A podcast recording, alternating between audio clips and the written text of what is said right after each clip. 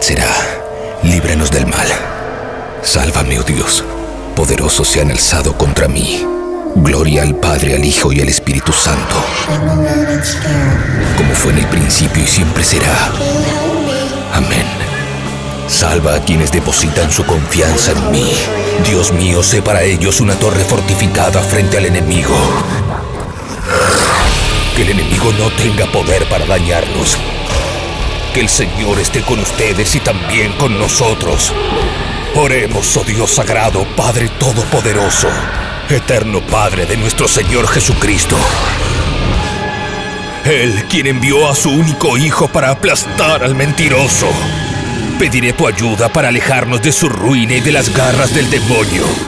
Infunde terror a la bestia.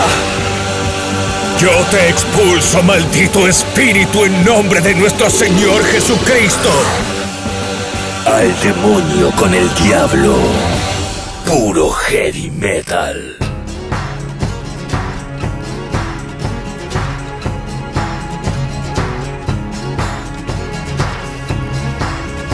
Arrancando un nuevo programa como cada domingo estreno a las 22 horas tabernaudinlive.com. Al demonio con el diablo, dos horas de heavy metal por semana.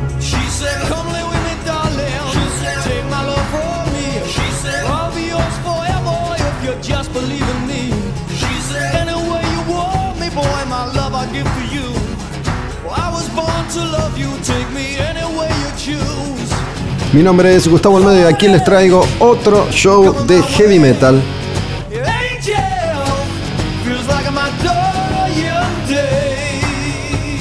Y en este larguísimo recorrido que hemos iniciado ya hace unas cuantas semanas atrás, seguimos transitando la década del 80, estamos en el tramo final, estamos en 1989, estamos ahí, a punto de pegar la vuelta, a punto de entrar en otra etapa, otra era, otro tiempo de la música pesada. Pero este 1989 casi que recién comienza. Como les cuento siempre, lo hago en orden alfabético y vamos por la B larga. Falta un tiempo, falta un rato. Esta banda que estamos escuchando se llama Blue Murder.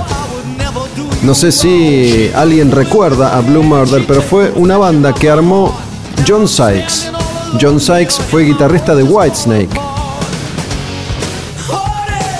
Grabó un par de discos, Slide It In y sobre todo en 1987, ese despegue internacional de Whitesnake con mucho éxito en los Estados Unidos. Y ahí, justo ahí, cuando David Coverdale finalmente podía conquistar el mundo con un socio como John Sykes, rubio, melenudo, ojos claros, lindo guitarrista, John Sykes, que también tenía su temperamento, dijo, me bajo acá, para en la esquina, me tiro por la ventana, no quiero seguir con vos. John Sykes, que ya tenía experiencia previa tocando en un par de bandas, había arrancado su carrera profesional en Tigers of Pantang, una banda inglesa. Después estuvo en Thin Lizzy un tiempo y finalmente se unió a David Coverdale ayudándolo a componer varias de las mejores y más conocidas canciones de Whitesnake. Esta se llama Jelly Roll. El disco es Blue Murder y es del año 1989, pero ese mismo disco que es el primero y es el que tuvo más repercusión tiene también otra canción como esta que vamos a escuchar, se llama Valley of the Kings. Además de John Sykes, en esta banda tocaba la batería Carmine Appice, un tipo con una trayectoria enorme, Vanilla Fudge, Rod Stewart, Ozzy Osbourne, el bajista, otro virtuoso, Tony Franklin. Era una especie de supergrupo, Blue Murder. Al comienzo cantó Ray Gillen. ¿Quién era Ray Gillen? Ray Gillen era quien había grabado la versión original del disco Eternal Idol de Black Sabbath. ¿Se acuerdan que la semana pasada, el programa anterior, hablamos de Headless Cross, ese disco de Black Sabbath, editado también en este 1989?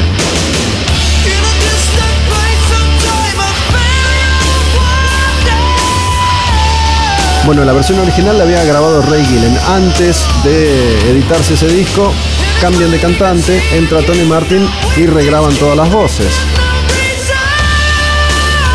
Ray Gillen después cantó en una banda llamada Badlands con Shaky Lee. Shaky Lee había sido guitarrista de Ozzy Osbourne. Me puse datero, pido disculpas, pero bueno, estoy tirando nombres importantes de un aspecto interesante de la historia de la música pesada. Estos tres tipos entonces, ya sin Ray Gillen que se baja antes de empezar, graban un disco debut, Blue Murder, la banda de John Sykes, que también empieza a meter voces. Él es quien canta este Valley of the Kings. Pero llegaron un poco tarde, la verdad. Más allá de la historia y el prestigio de John Sykes, prestigio ganado junto a David Coverdale en Whitesnake, la música empezaba a cambiar. Este sonido ya iba a pasar de moda rápidamente. Valley of the Kings. Arrancando este al demonio con el diablo. Recuerden que los contenidos, después del estreno, cada domingo 22 horas en tabernadinlive.com,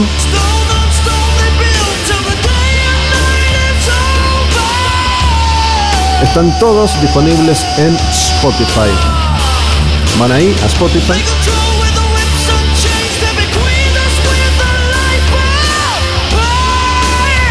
y tienen todos los programas de Al Demonio con el Diablo y tienen ese link también en tabernodinlife.com que los lleva a Spotify.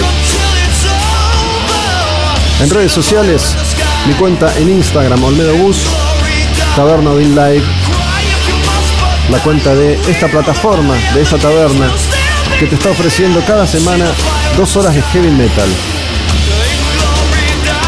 Seguiremos recorriendo este año 1989, empezando ahora con Blue Murder,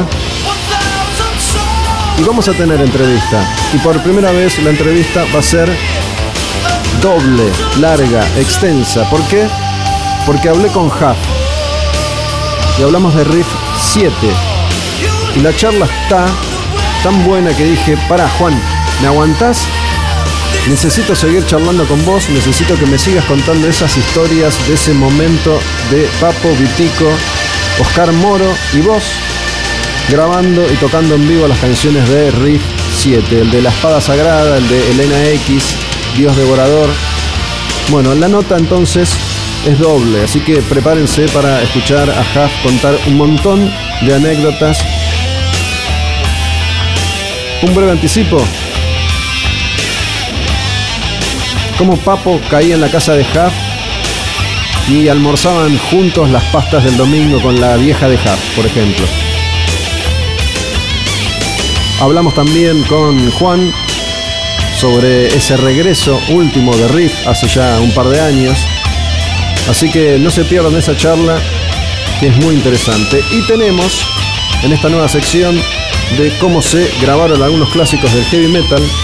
Arrancamos con At the Gates y Slaughter of the Soul la semana pasada y la anterior Monster Magnet Dopes to Infinity. Hoy te voy a contar cómo se hizo el disco debut de Opeth, un disco que se llama Orchid. Y quién sabe, el domingo que viene estrenamos un modo vikingo. Vamos a ver si volvemos o no con esa sección que en cualquier momento reaparece. Pero por ahora seguimos recorriendo el año 1989. Esto era Blue Murder que sacaba su disco debut en ese año. Se llama Blue Murder. Y de acá nos vamos a algo un poquitito más pesado. Escuchate un Bolt Porque en el 89 esta banda de death metal de Inglaterra editaba un nuevo disco, Realm of Chaos. Y esta canción que se llama World Eater.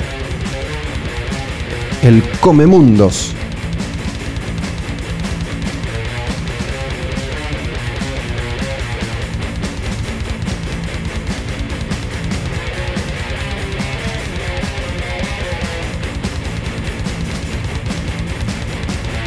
puro death metal clásico británico. Temas bélicos y esos riffs, ese sonido. Una banda que le había encontrado esa vuelta. Y si hablamos de la guerra, bueno, Realm of Chaos.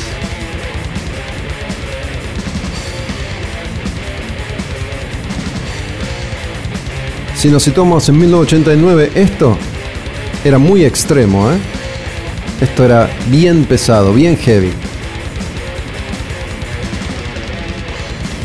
Hoy hasta te suena rockero, si querés. Podés mover la cabecita y tararear el riff. Bolt Thrower. En el año 1989. Y esta canción World Eater.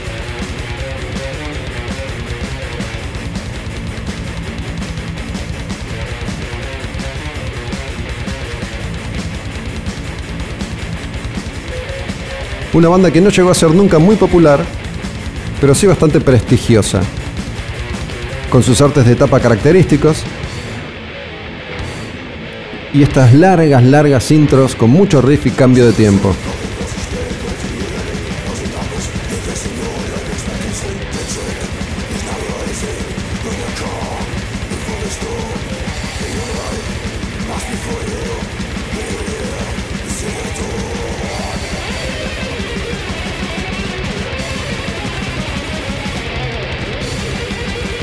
Esta que era una de las bandas del sello Earache.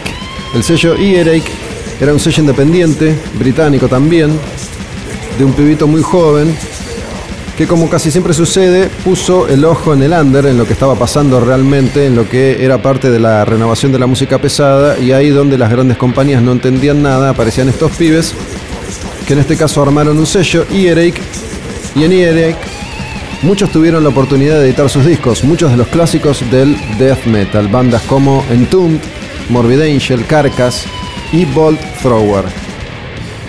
Esta se llama World Eater, pero esta otra, ¿sí? Es la que le da nombre al disco, se llama Realm of Chaos.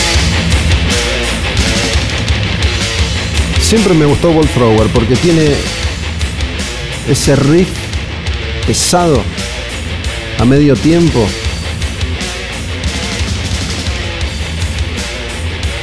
Bandas como Asphyx de Holanda, por ejemplo, tienen este sonido también.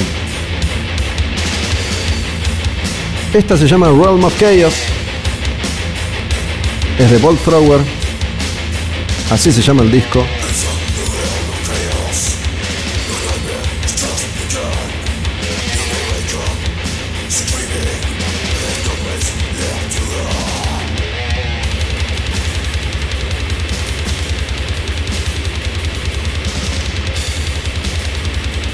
Y así sonaban algunas de las bandas de death metal de la época. Estamos ya a fines de los años 80.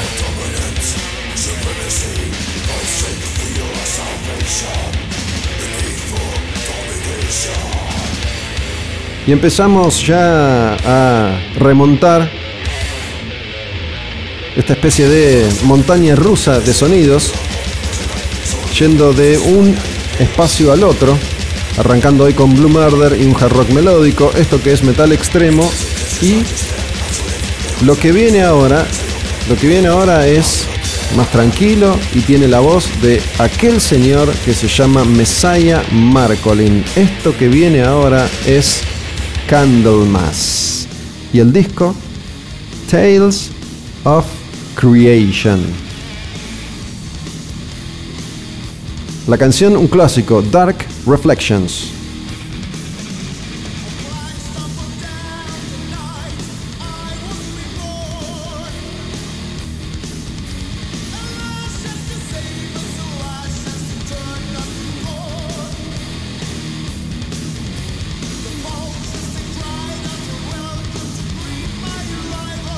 De esta banda hemos hablado ya, suecos, y una de esas pocas bandas que en el mundo sonaban a Sabbath cuando nadie sonaba ya a Sabbath. Esto que después se iba a transformar en una moda, Candlemas ayudó a sostenerlo con vida.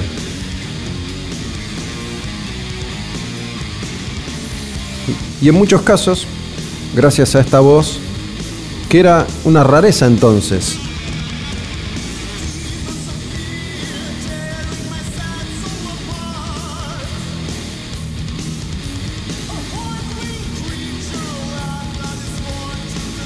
Incluso la imagen de Messiah Marcolin, el cantante, era una imagen bastante atípica, muy particular. era bastante gordo, usaba una túnica de sacerdote y tenía una especie de afro. Tenía unos rulos locos. Y con esta voz era todo un personaje, visualmente muy atractivo.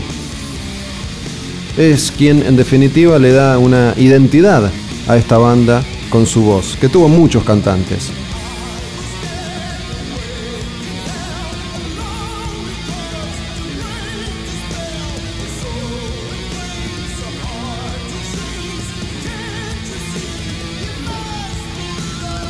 Esta se llama Dark Reflections, pero escuchemos esta otra canción, Under the Oak, un clásico más de Tales of Creation, el disco que Candlemas editaba en 1989.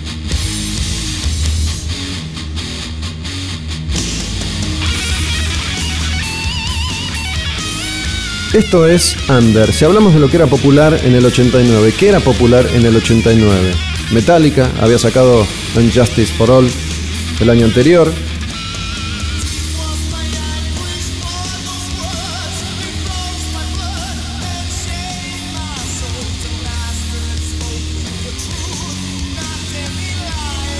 Slayer había editado South of Heaven. Esas eran las bandas nuevas que empezaban a seguir los pasos de los clásicos, como Maiden Judas, que entraban en una especie de meseta para en poco tiempo más empantanarse un poco hasta resurgir tiempo después.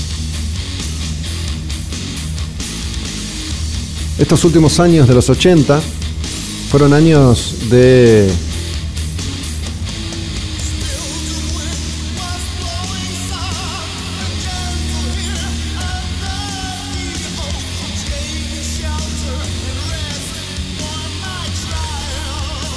Años que formaron una especie de puente, de impas, que unía lo que hasta entonces había sido popular con lo que poco tiempo más tarde iba a generar el recambio, empezando con Pantera por el lado de las bandas más pesadas y Nirvana por el lado del rock. Under the Oak se llama esta canción. Hacemos una más de Candlemas para cerrar este Tales of Creation. Se llama Through the Infinite Halls of Death. Y el sonido de eso que es el Doom.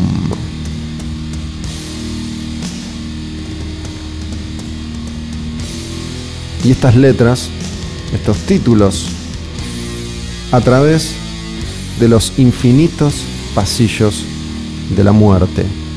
Candlemas. En Al Demonio con el Diablo te contamos qué pasaba en 1989 habiendo recorrido casi ya la década completa. En un ratito vas a escuchar a Huff hablando de Riff 7 y yo te voy a decir cómo se hizo Orchid, disco debut de Opeth. Sabbath, ¿verdad?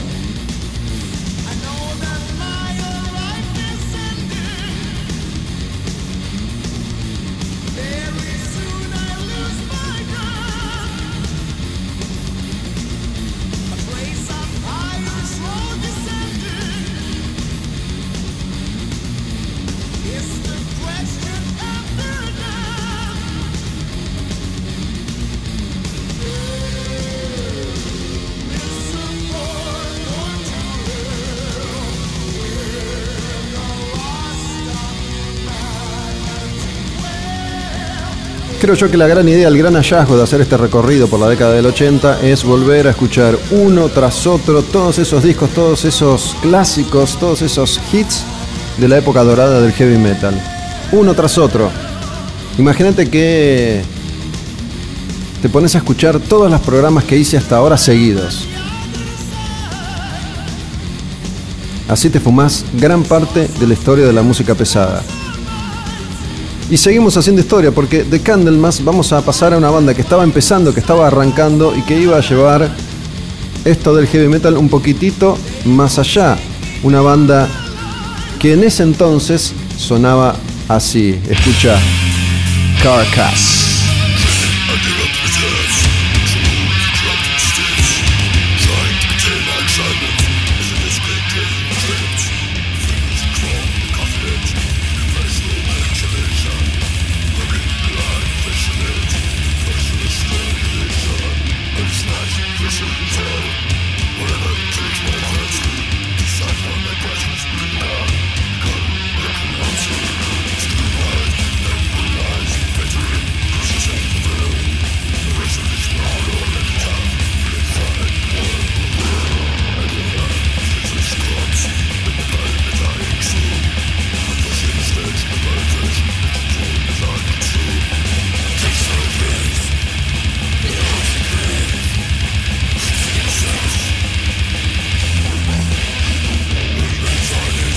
Carcass que en 1989 sacaba su segundo disco Symphonies of Sickness.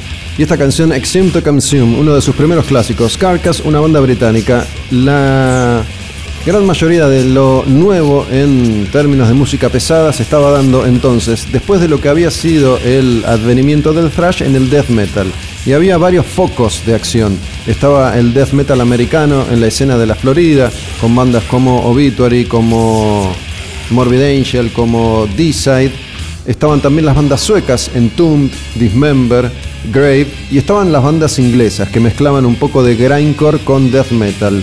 Name on Death primero, recién escuchábamos a Bolt Thrower, y aquí Carcass, uno de los pioneros, uno de los grupos más importantes. Así como Bolt Thrower hace un ratito les contaba, había encontrado en la temática bélica algo que los represente estéticamente y líricamente, Carcass en sus inicios había inventado algo completamente nuevo. ¿Qué hicieron? agarraban libros, diccionarios de medicina y se ponían a escribir unas canciones y unas letras muy extrañas. El arte de los discos tenía que ver con eso también, ¿no? Con quirófanos, con miembros, con bisturíes, con jeringas, con sangre, con cadáveres, con muerte y putrefacción. De hecho, el primer disco de Carcass, que ya hemos revisado, se llama Rick of Putrefaction, algo así como apesta a podredumbre. Y este es Symphonies of Sickness, el segundo, Sinfonías de la Enfermedad. Pero acá no hablamos de enfermedad, no hablamos de fiebre, de gripe ni dolor de estómago. Acá hablamos de mentes enfermas. Y los títulos de las canciones como Exim to Consume o esta otra que vamos a escuchar ahora de Carcass, Ruptured in Purulence. Todos términos médicos o libros de autopsias, de enfermedades. Por ahí iba a ir Carcass en sus tres primeros discos. Este es el segundo. En Al Demonio con el Diablo hemos arrancado hace unos minutos y ya estamos en la Sinfonía de la Asquerosidad. Ruptured in Y ese efecto de voz. Como regurgitando, como vomitando.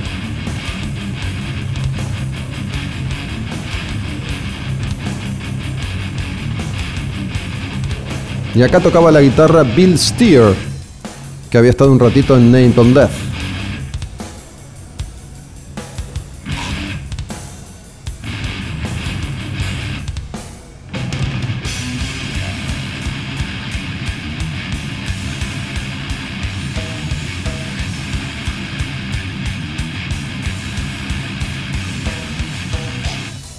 Y como la mayoría de las bandas extremas iban a ir cambiando, evolucionando, iban a ir modificando su sonido, aprendiendo a tocar mejor, a sonar mejor, a querer eh, hacer más canciones, y el grupo iba a cambiar igual que cambiaron casi todos. Igual que cambió Metallica, igual que cambió Megadeth, igual que cambió Anthrax. Por ahí el que no cambió tanto fue Slayer. Hasta Name on Death cambió mucho. ¿Y esto? Esto en el 89 era jodido, ¿eh?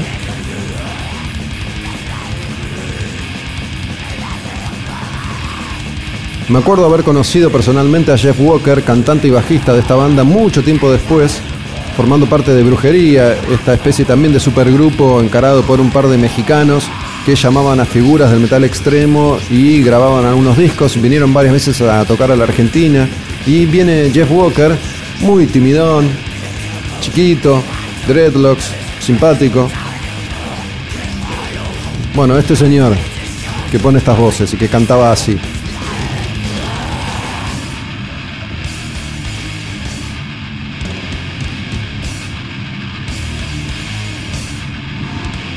Avanzamos con un disco más antes de cerrar esta primera etapa de Al Demonio con el Diablo. Repito y recuerdo, estrenos domingos a las 22 horas desde la plataforma tabernaodinlive.com que es la plataforma de este lugar en el que estoy grabando ahora, que es La Taberna, que es una cervecería que queda en Palermo y se llama Taberna Odín. Hay otra en Devoto que también se llama Taberna Odín.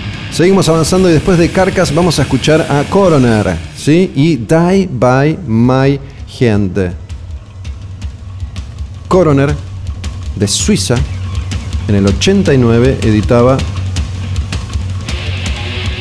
un disco que se llama No More Color, el tercero en su historia. Thrash técnico. Esos riffs. Y esta banda que era un trío suizo. Y esta canción, Die by My Hand. Año 1989, recorrido por los 80.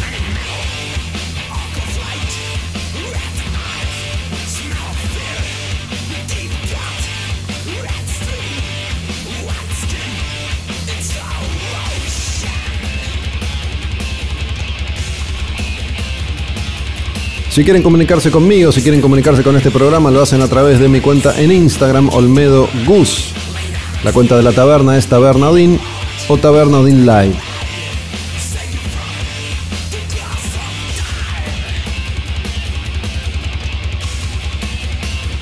Los capítulos, los programas disponibles en Spotify, donde nos encuentran como Taberna Odin Live. Estas son las canciones con las que hemos arrancado este nuevo show hoy.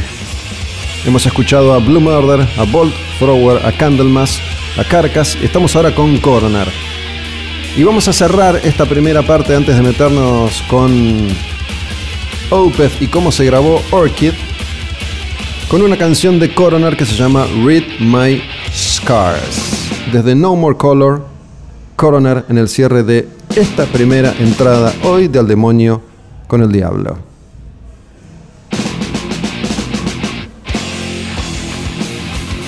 ¿Qué significa esto de Read My Scars? Algo así como léeme el cuerpo a través de mis cicatrices.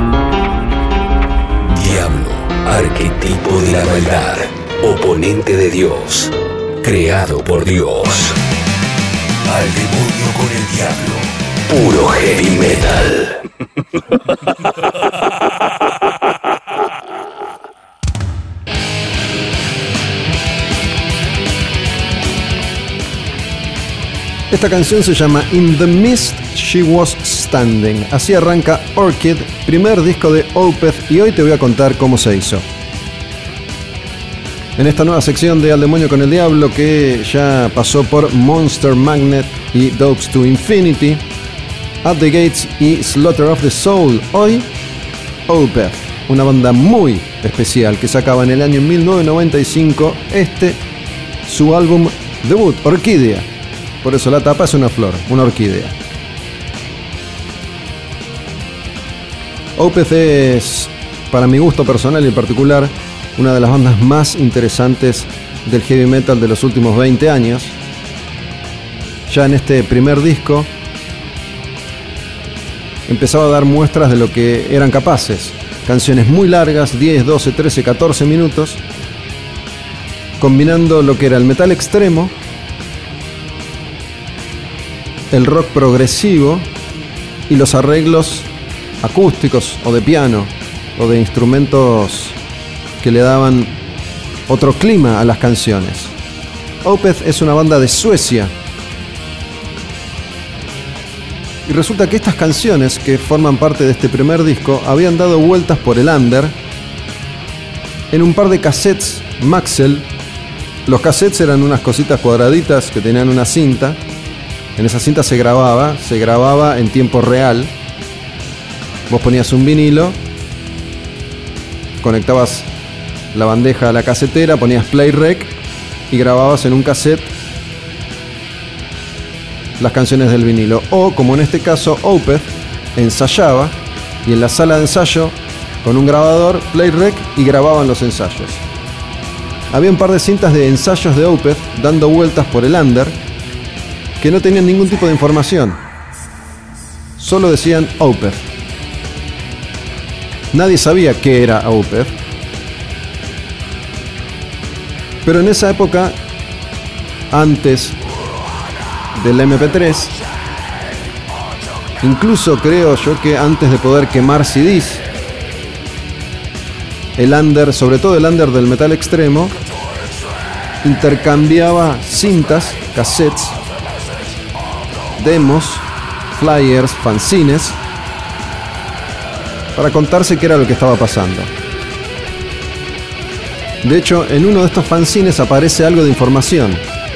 Alguien descubre que Opeth era el nombre de una banda, que eran amigos de otra banda sueca, que se llama Catatonia, y había un sello discográfico, Candlelight, un sello independiente, que los quería contratar.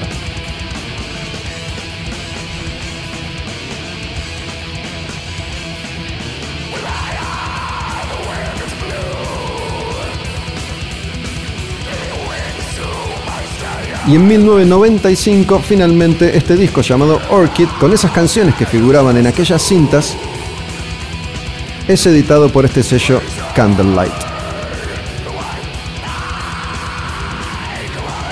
Opeth es una banda para escuchar con detenimiento. No fueron cambiando mucho a lo largo de los años. Hoy son una especie de orquesta de metal.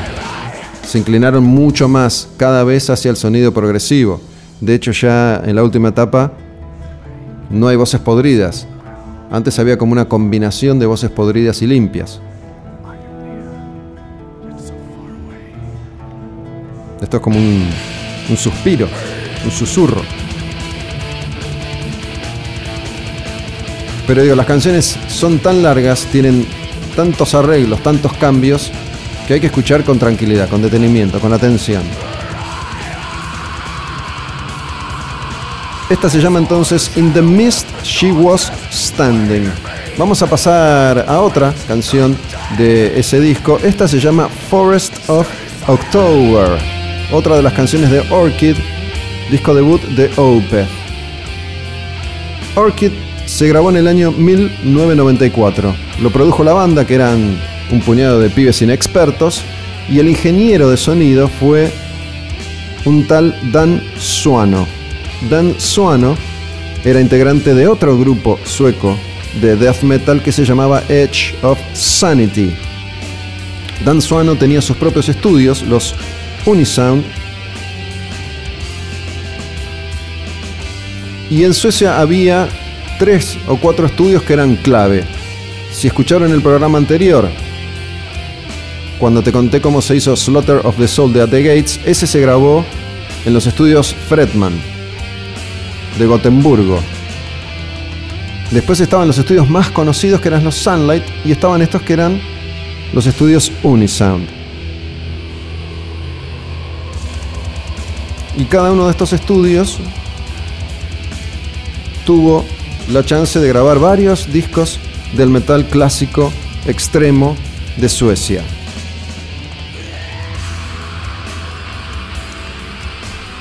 La cara visible, el líder, el cantante, el compositor, el letrista, el guitarrista de Opeth es Michael Ackerfeld. Y él cuenta que estas canciones las tenían recontra ensayadas. Dice que eran tan enfermos que ensayaban 5 o 6 veces por semana y en un momento para saber tocar bien las canciones ensayaban a oscuras para poder tocar sin ver, para dominar tanto esas canciones sin tener la necesidad de ver. Son canciones que fueron trabajando a lo largo de los años. El grupo empieza inicialmente en el 90. Le van dando forma a todas estas canciones durante un tiempo hasta que lo graban en el 94. Se grabó en 12 días, nada más. Tiene este sonido que no es perfecto porque después Opeth iba a alcanzar la perfección, pero para hacer un debut de una banda tan especial, cuentan ellos que quedaron conformes con el resultado.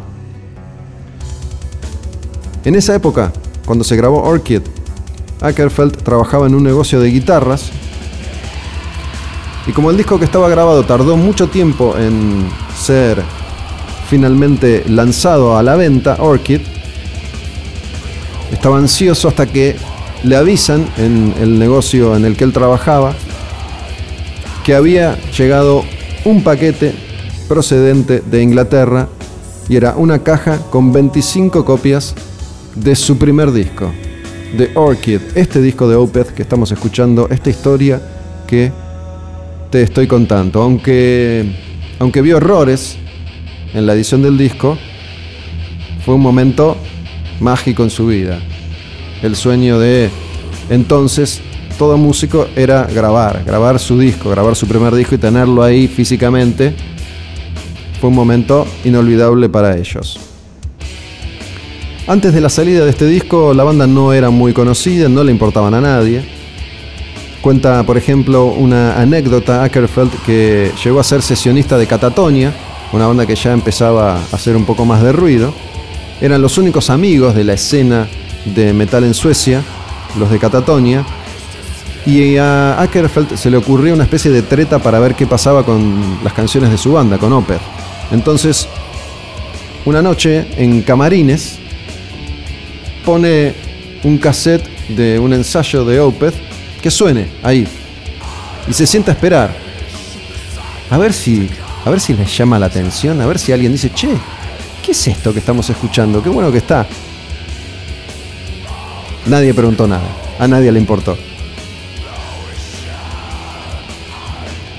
Opeth directamente entró a grabar discos, no grabaron demo. En esa época era bastante común grabar demos, sobre todo para estas bandas. Lo que hacían era, era grabar un demo de dos, tres, cuatro canciones, repartir ese demo en los sellos disponibles para ver si alguno los quería contratar. Pero bueno, en este caso fueron derecho al disco porque no tenían un mango. Ackerfeld vivía con la mamá y esas cintas que yo mencioné al principio eran cintas con ensayos, no eran demos grabados en estudio, eran ensayos. Y resulta que el interés por parte de esta compañía, Candlelight, que fue una compañía que editó muchos discos clásicos de black metal y de death metal y de metal extremo, vino de uno de esos cassettes que le dio Samoth de Emperor, una de las grandes bandas de black de Noruega, al dueño de la compañía. Le dijo, che, Fíjate, esto me parece que es interesante. Al dueño de Candlelight le gustó lo que escuchó, pero nadie sabía que era Opeth. Eran cintas que decían Opeth. Nadie sabía nada de ellos. Entonces se pusieron a rastrear direcciones y un día cuando Ackerfeld vuelve a su casa, vivía con la mamá en Suecia, ve que en el portero eléctrico había muchos cartelitos que decían Opeth, Opeth, Opeth, Opeth. Porque habían averiguado que alguien de Opeth vivía ahí, pero no sabían en qué piso. Entonces, era una carta que Candle, Candlelight les había enviado diciendo, les ofrezco grabar un EP de tres temas. Y el pibe enloqueció, dijo, de una, buenísimo, genial, vamos a grabar por fin. Pero al toque recibe un llamado telefónico, era el dueño de Candlelight. Estamos hablando de teléfono de línea, yo hago esta aclaración porque hace falta. Teléfono de línea, celular, recién empezaban a existir los primeros. Y el dueño de Candlelight estaba tan cebado con ese cassette que había escuchado que le dijo, olvídate la carta, te la mandé hace rato, no vamos a hacer tres canciones, les ofrezco grabar un disco entero. Y así se disponen entonces a grabar su primer disco, Orchid. Escuchamos una canción más de ese disco mientras les cuento la historia. Veníamos de Forest of October. Esta es The Twilight is My Robe.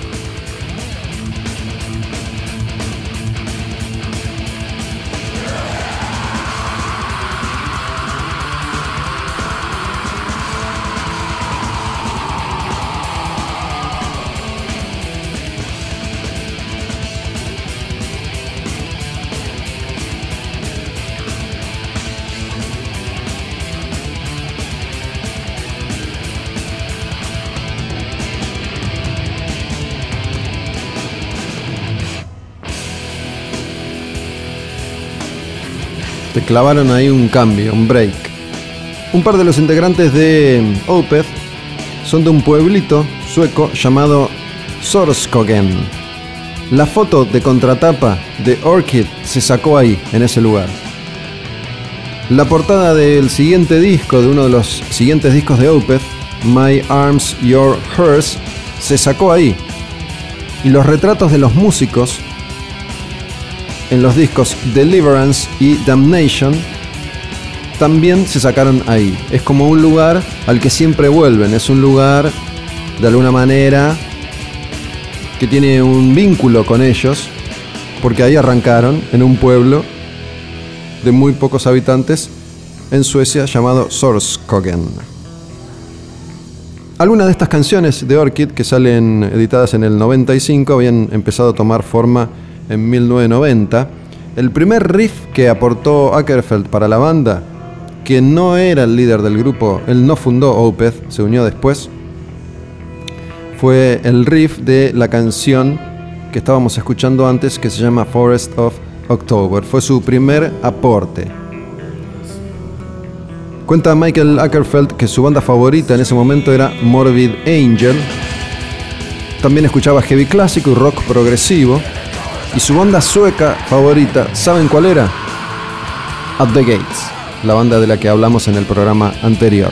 Todos los programas de Al Demonio con el Diablo están disponibles en Spotify.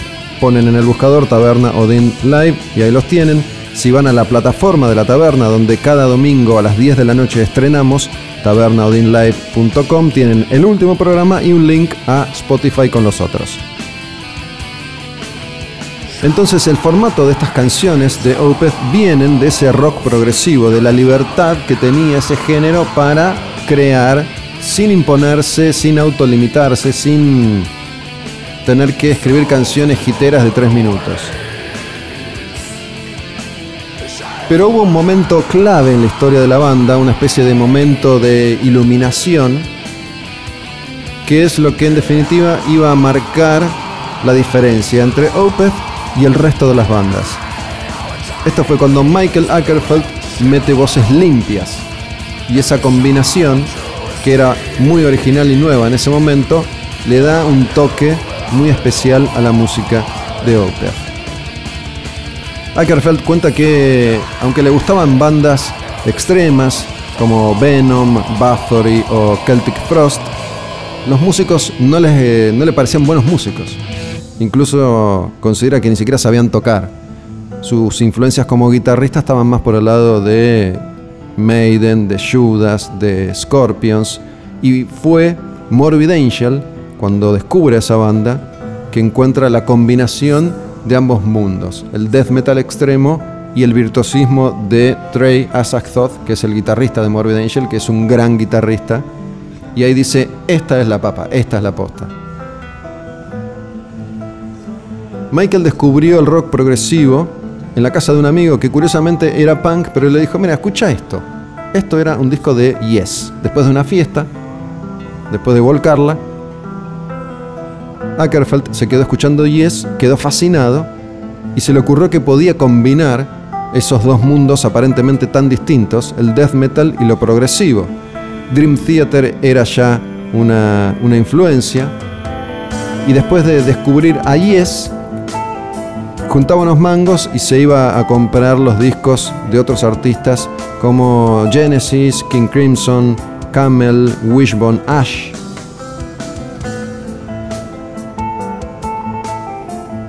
Estos arreglos vienen de ahí.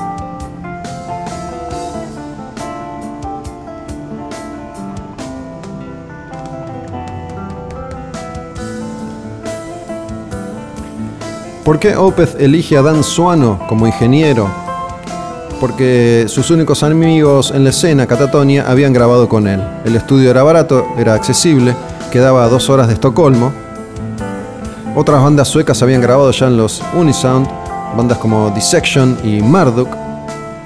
Como les había contado hace un ratito, en ese entonces la mayoría de las bandas del death metal clásico grababan en los estudios Sunlight de Estocolmo. El productor ahí era Thomas Skogsberg, que era el productor de moda, y ahí grabaron Grave, Entombed, Dismember, Tiamat. Opeth quería algo distinto, entonces dijeron, vamos a los Sunisau, es barato, conocemos a Dan Suano, es amigo de Catatonia, está cerca, y grabaron en 12 días en una consola de 16 canales y en cinta, todavía no grababan digital. El presupuesto fue, fue muy bajo, los estudios quedaban en, una villa alejada de la ciudad, en un lugar llamado Finspang, en medio de la nada. Los músicos de Opeth dormían en un cuarto que tenía disponible el estudio y ahí se mezclaba. Y era difícil el laburo de mezcla porque mezclaban en cinta y las canciones duraban 15 minutos. Y muchas veces estaban todos resacosos, tenían poco tiempo cada uno de los músicos tuvo un par de días para hacer todas sus partes, porque en 12 días se grabó todo, se grabaron las voces, se mezcló y se terminó.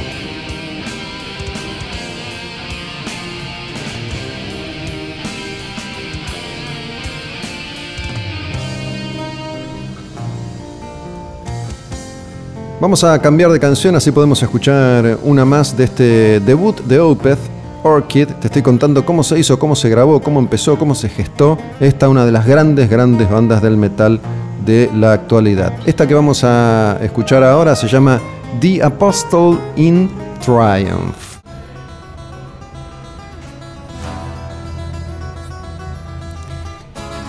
The Apostle in Triumph.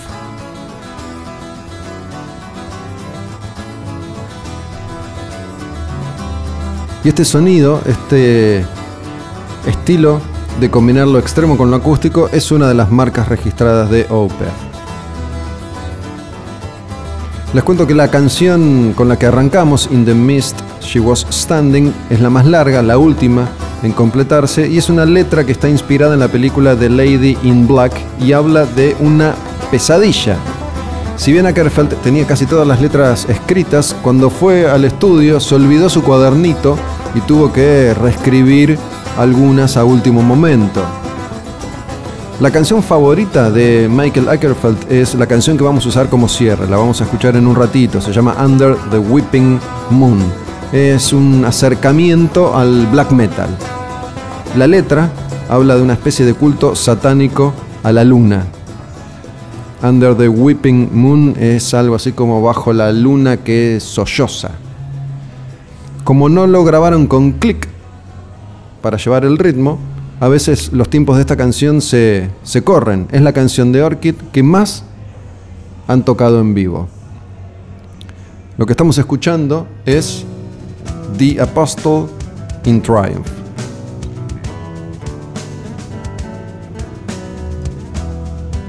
La anterior, The Twilight in My Robe, que tiene voces limpias. Y bueno, Michael Ackerfeld cuenta que en esa grabación de ese primer disco no se siente muy cómodo con sus voces limpias, todavía no estaba suelto y al escucharse dice, esta es la voz de un pibito, de un adolescente, tenía nada más que 19 años cuando grabó este disco. Aunque cuenta que le gustan las armonías de guitarra de ese disco y que hay una parte que le afanaron literalmente a una canción de Scorpions que se llama Fly to the Rainbow. Es una canción vieja de Scorpions y a Michael le encanta Scorpions, es muy fan de Scorpions. Esta canción de Twilight in My Robe antes se llamaba Oath y era una especie de juramento a Satán, de pacto con Satán. Oath es juramento. Esta canción que estamos escuchando, The Apostle of Triumph, es el primer clásico de Opeth. Y a él tampoco le gusta acá cómo quedaron sus voces limpias, pero es una canción que coinciden los integrantes que grabaron este disco, emotiva. Te estoy contando, estamos llegando al final de una historia más en Al Demonio con el Diablo, este programa que se estrena los domingos a las 22 horas en tabernaudinlive.com.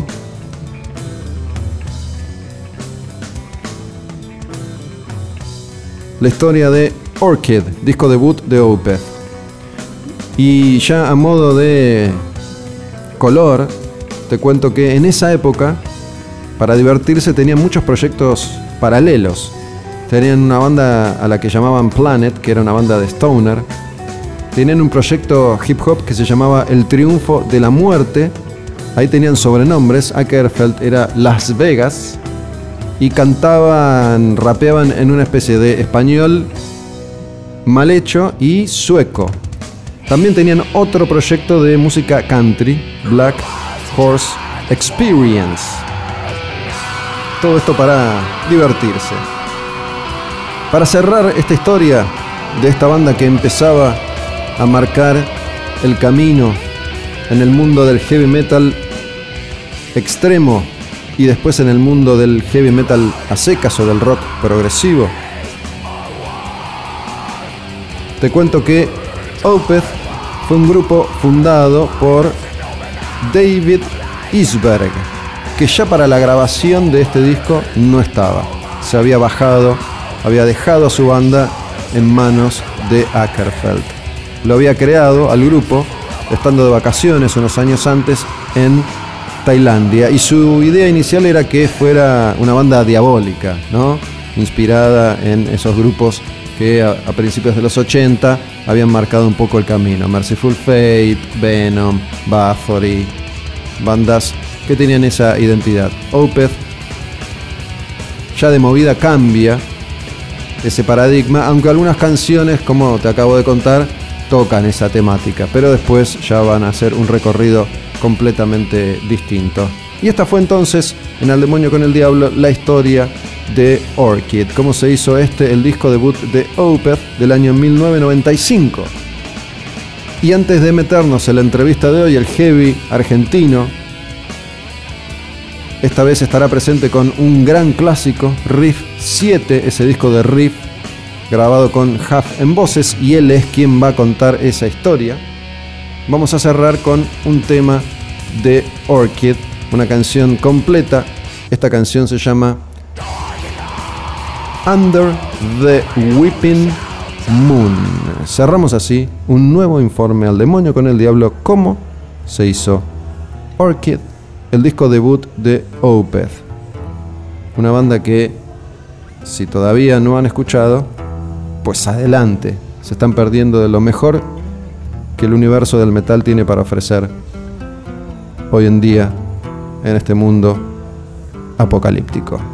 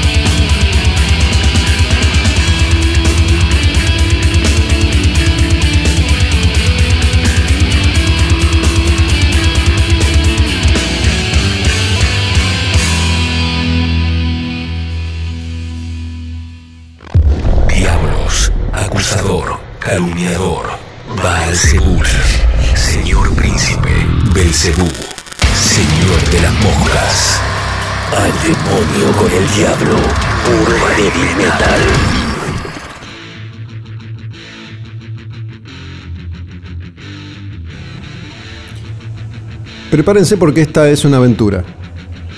Prepárense, es más, te diría, agarrar el termo, el mate, la botella de whisky, la birra del freezer, porque es mi recomendación.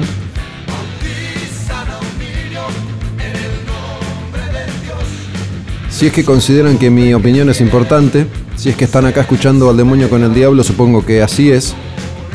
Porque bueno, a esta altura la verdad es que he tenido la suerte y fortuna de hacer miles de entrevistas con miles de artistas. Huff ha hablado conmigo varias veces, siempre tiene la mejor, siempre está bien predispuesto y es un gran entrevistado porque responde bien. Te da más de lo que le pedís, te ofrece más de lo que estás esperando. Y en todas las notas que hice en este ciclo, Al demonio con el diablo, esta es la única vez en la que dije, para, quiero seguir. Ya se había acabado el tiempo que habitualmente le doy a cada entrevistado. Y dije, para, quiero seguir, Juan. Claro, me dijo. Así que esta va a ser una charla especial, una charla distinta, una charla muy jugosa. Y por momentos creo yo que vas a sentir que estás ahí con ellos dándole vida a esa nueva encarnación de Riff en aquel entonces, cuando se preparaban para volver y grabar el disco 7. Esa formación que incluía a los clásicos, a Papo, a Vitico, a Oscar Moro en batería, que había tocado en Los Gatos, en Color Humano, en Cerú Girán sobre todo, y a un pibito, en ese entonces desconocido para la mayoría, que tocaba muy bien la guitarra y cantaba muy bien rock and roll y blues. Pero bueno, no les quiero contar yo la historia porque vamos a hablar de eso.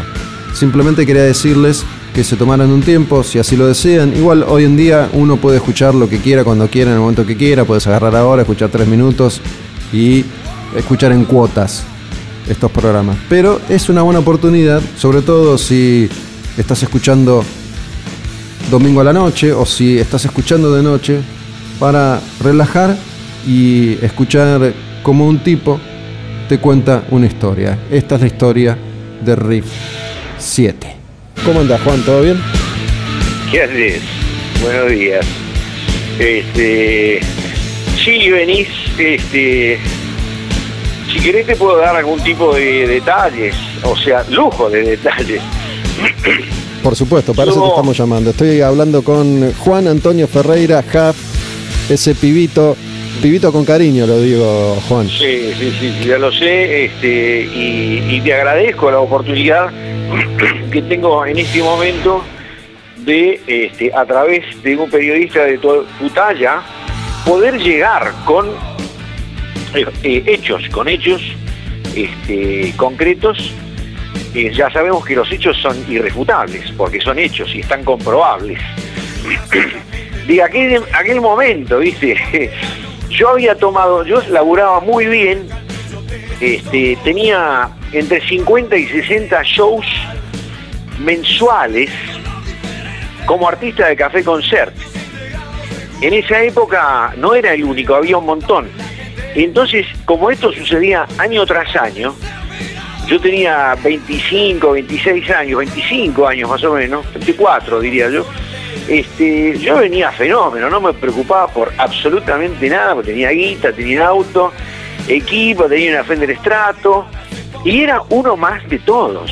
O sea que yo me daba cuenta que no era, viste, que, que digamos, era muy elegido, y que o que me había ganado algún puesto con algún tipo de suerte, cosa que es provoca una situación que es como mínimo insostenible eh, a, mediado plazo o a corto plazo. Bueno, el asunto es que yo estaba súper tranquilo, pero comienza a ver, yo hacía eh, más que nada covers en Café Concert.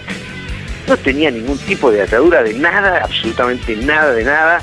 Era toda guita limpia, era toda todo laburo limpio eh, y, muy placentero. Pero de repente la aparición de la droga en muy alta escala y de repente logró que todos estos lugares eh, cambiaran mucho la manera en que se predisponía la gente para con el artista X, digamos. Empezó a haber una cosa que era, este, bueno, en ese momento sumamente llamativo por lo novedoso y así es que dejaron de darme pelota a mí en mis actuaciones, cosa que hizo que yo me dedicara con más fuerza, con más ahínco que nunca a mi banda marrón, con la cual estaba haciendo en ese momento, por ejemplo, ¿qué voy a hacer ahora? Este, la máquina mecánica, el guitarrista del tren a Quilmes, Elena X. Yo hacía esos temas.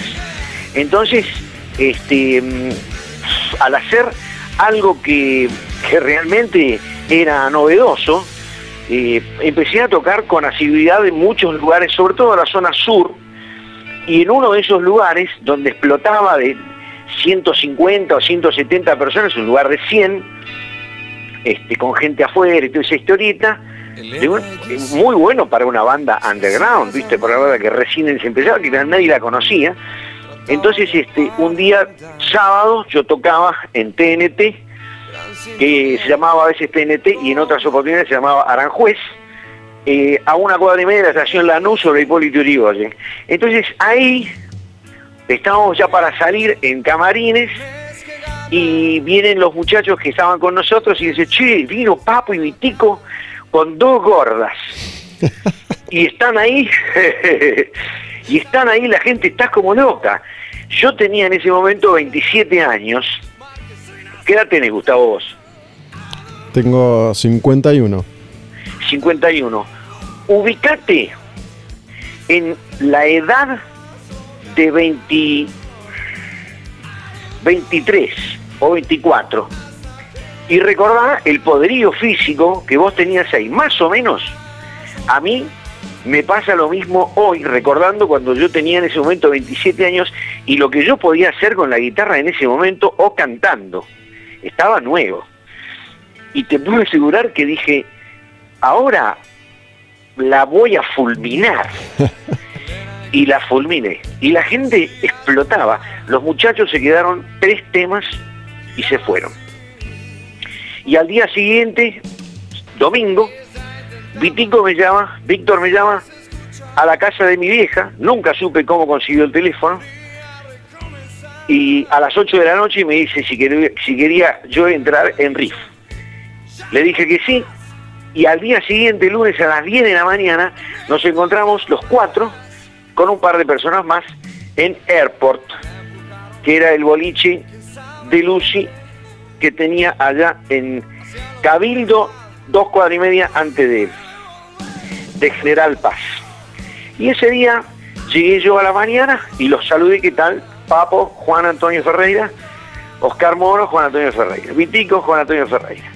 Bueno, vamos a tocar. Y ya está. Yo ya había ido con la guitarra. Déjame, déjame, el, comienzo, ¿no? déjame preguntarte algo, porque mm, vos dijiste, me preguntaste la edad, ¿qué edad tenés vos hoy? ¿50? Yo tengo 61. 61, ok. Dijiste... Lo que para vos, lo que para vos es 23, lo que es, lo que para mí hoy es 27. Ok. más o menos, ¿viste? Cuando vos te, enteraste que estaban Papo y Vitico, ¿por qué dijiste, la voy a romper? ¿Vos sabías que te estaban buscando o, para impresionarlos? No, no, no, no, no.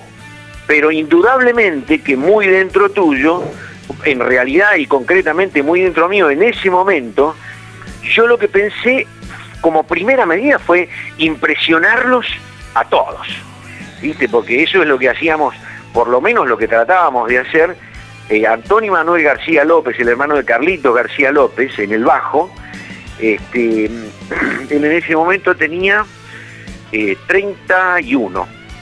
Eh, y, en la batería tocaba eh, Juan Jorge Rodríguez, Polifemo,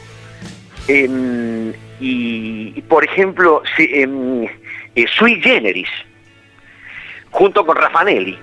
Así es que imagínate que es, nosotros tocábamos dos horas, pero como mínimo, y hacíamos 12 temas. Eso era lo que hacíamos. Era una zapada infernal. Y cada actuación era única, entonces venían a vernos tipos repetidamente, venían todo el tiempo a vernos a nosotros, tocábamos los domingos en una oportunidad tocamos, ni bien nos juntamos, con Beto Topini en batería, tocamos 40 domingos seguidos en el Salón del Oeste, este, mm, allá en, en Avellaneda. Venía la gente a las 3 de la mañana y nosotros teníamos a las 5 y pico, nosotros nos íbamos a dormir y los muchachos iban a laburar porque venían todos ya preparados para laburar. Mirá cómo terminó la cosa. Mm. en ese momento era una bomba, una bomba aceitadísimo, ¿viste? Contame un poco más de, ese primer encuentro, porque digo, vos personalmente no conocías a ninguno de los tres, ni a Papo, ni a Vitico, ni, ni a Oscar Moro. Digo, fuiste, fuiste como, como un, un, músico que estaba confiado, fuiste ahí tímido, temeroso. ¿Cómo fue ese primer encuentro? Mira, cuando a uno lo llaman de un grupo que es número uno, yo particularmente reaccioné con una gran alegría, ¿viste? Este, y sabiendo que los tipos, yo todo el domingo, imagínate que me pareció que me podían llegar a llamar. Cuando me llaman, yo vivía con mi vieja en ese momento, y, y le digo a mi mamá, que hoy tiene 99 años, este, le digo, me llamaron The que es una banda espectacular y que eh, vamos a ver qué pasa, mañana voy a ensayar. Y bueno, eso fue en octubre del 80. Yo recuerdo que venían con el Chevrolet 38, se dan cuatro puertas volante a la derecha, venía el Carpo y Vitico a mi casa de Santo Tomé 3856 y mi vieja nos ponía en la mesa tres tazas de café con leche con pan con manteca y azúcar y comíamos nosotros los tres y hablaba, ¿qué tal señor? Así como le va a nosotros el techo, sí hay que trabajar acá, allá. Bueno, y después, viste, salíamos los tres y era un cambio repentino de dos personas de 35 y 36 años que estaban adelante mío y que eran guitarristas y, bajista de una banda en la cual yo tocaba, en ese momento todavía ensayando para grabar, y yo ya sentía que era una bomba, ¿viste? Una bomba atómica. ¿Cómo fue ese, ese primer ensayo? ¿Qué, ¿Qué, fue lo primero que hicieron? ¿Tocaron alguna canción conocida? ¿Te dijeron aprendete Susie Cadillac? ¿Empezaron no, no, no, lo, que me dijeron era que conocía yo de riff. Y yo les dije las tres canciones que yo ya tocaba, no enteras, pero sí una buena parte, eh, por haberlas escuchado en la radio, ¿no es cierto? Este, era octubre del 85 y yo tocaba en Café Concert, aun cuando, cuando todavía tenía los últimos laburos eh, tocando solo con la guitarra. Em, me acuerdo que tocaba Susie Cadillac, em, las pantallas del mundo nuevo y ruedas de metal, que eran los temas más conocidos de ellos. Sin embargo, yo de Papo Blues, yo conocía muy poco, prácticamente nada. Porque yo estaba metido en ese momento escuchando a Freddie King. Eso escuchaba yo. Me escuchaba todo Freddie King, Sonny Boy Williamson, este, Muddy Waters, Howling Wolf, escuchaba a Johnson, escuchaba a, todo lo que sea del, Delta, viste, que eran los, tipos más viejos, los más viejos, Lightning Hopkins, este, eh, todos estos cosas, viste, y yo escuchaba cosas en ellos que yo había creído que eran, por ejemplo, de Page o de Blackmore, ¿entendés? Entonces, mm, ahí me di cuenta de dónde venían. Y el blues y el rhythm and blues y el rock and roll, para mí, se llamaban en ese momento Chuck Berry, Little Richard, este, este, B.B. King, Freddie King, esos tipos, viste, yo me, fantameaba con esos tipos y, y, moría con, con las cosas que hacían ellos y cómo cantaban los tipos. Entonces, para mí, por ejemplo, hacer los temas de riff me parecía una cosa muy, muy sencilla, ¿viste? Y es, más, estaba con un aceite tan grande que nosotros empezamos un lunes a ensayar y la grabación empezó al otro lunes. Y grabamos eso. Que, son las primeras tomas, son una cosa de loco eso, ¿viste? Ellos, ellos ya tenían las canciones, digo, Elena X, que es una de las canciones no, tuyas. No, tenían seis canciones. Tenían seis. ¿Cuál faltaba? ¿Elena X es una?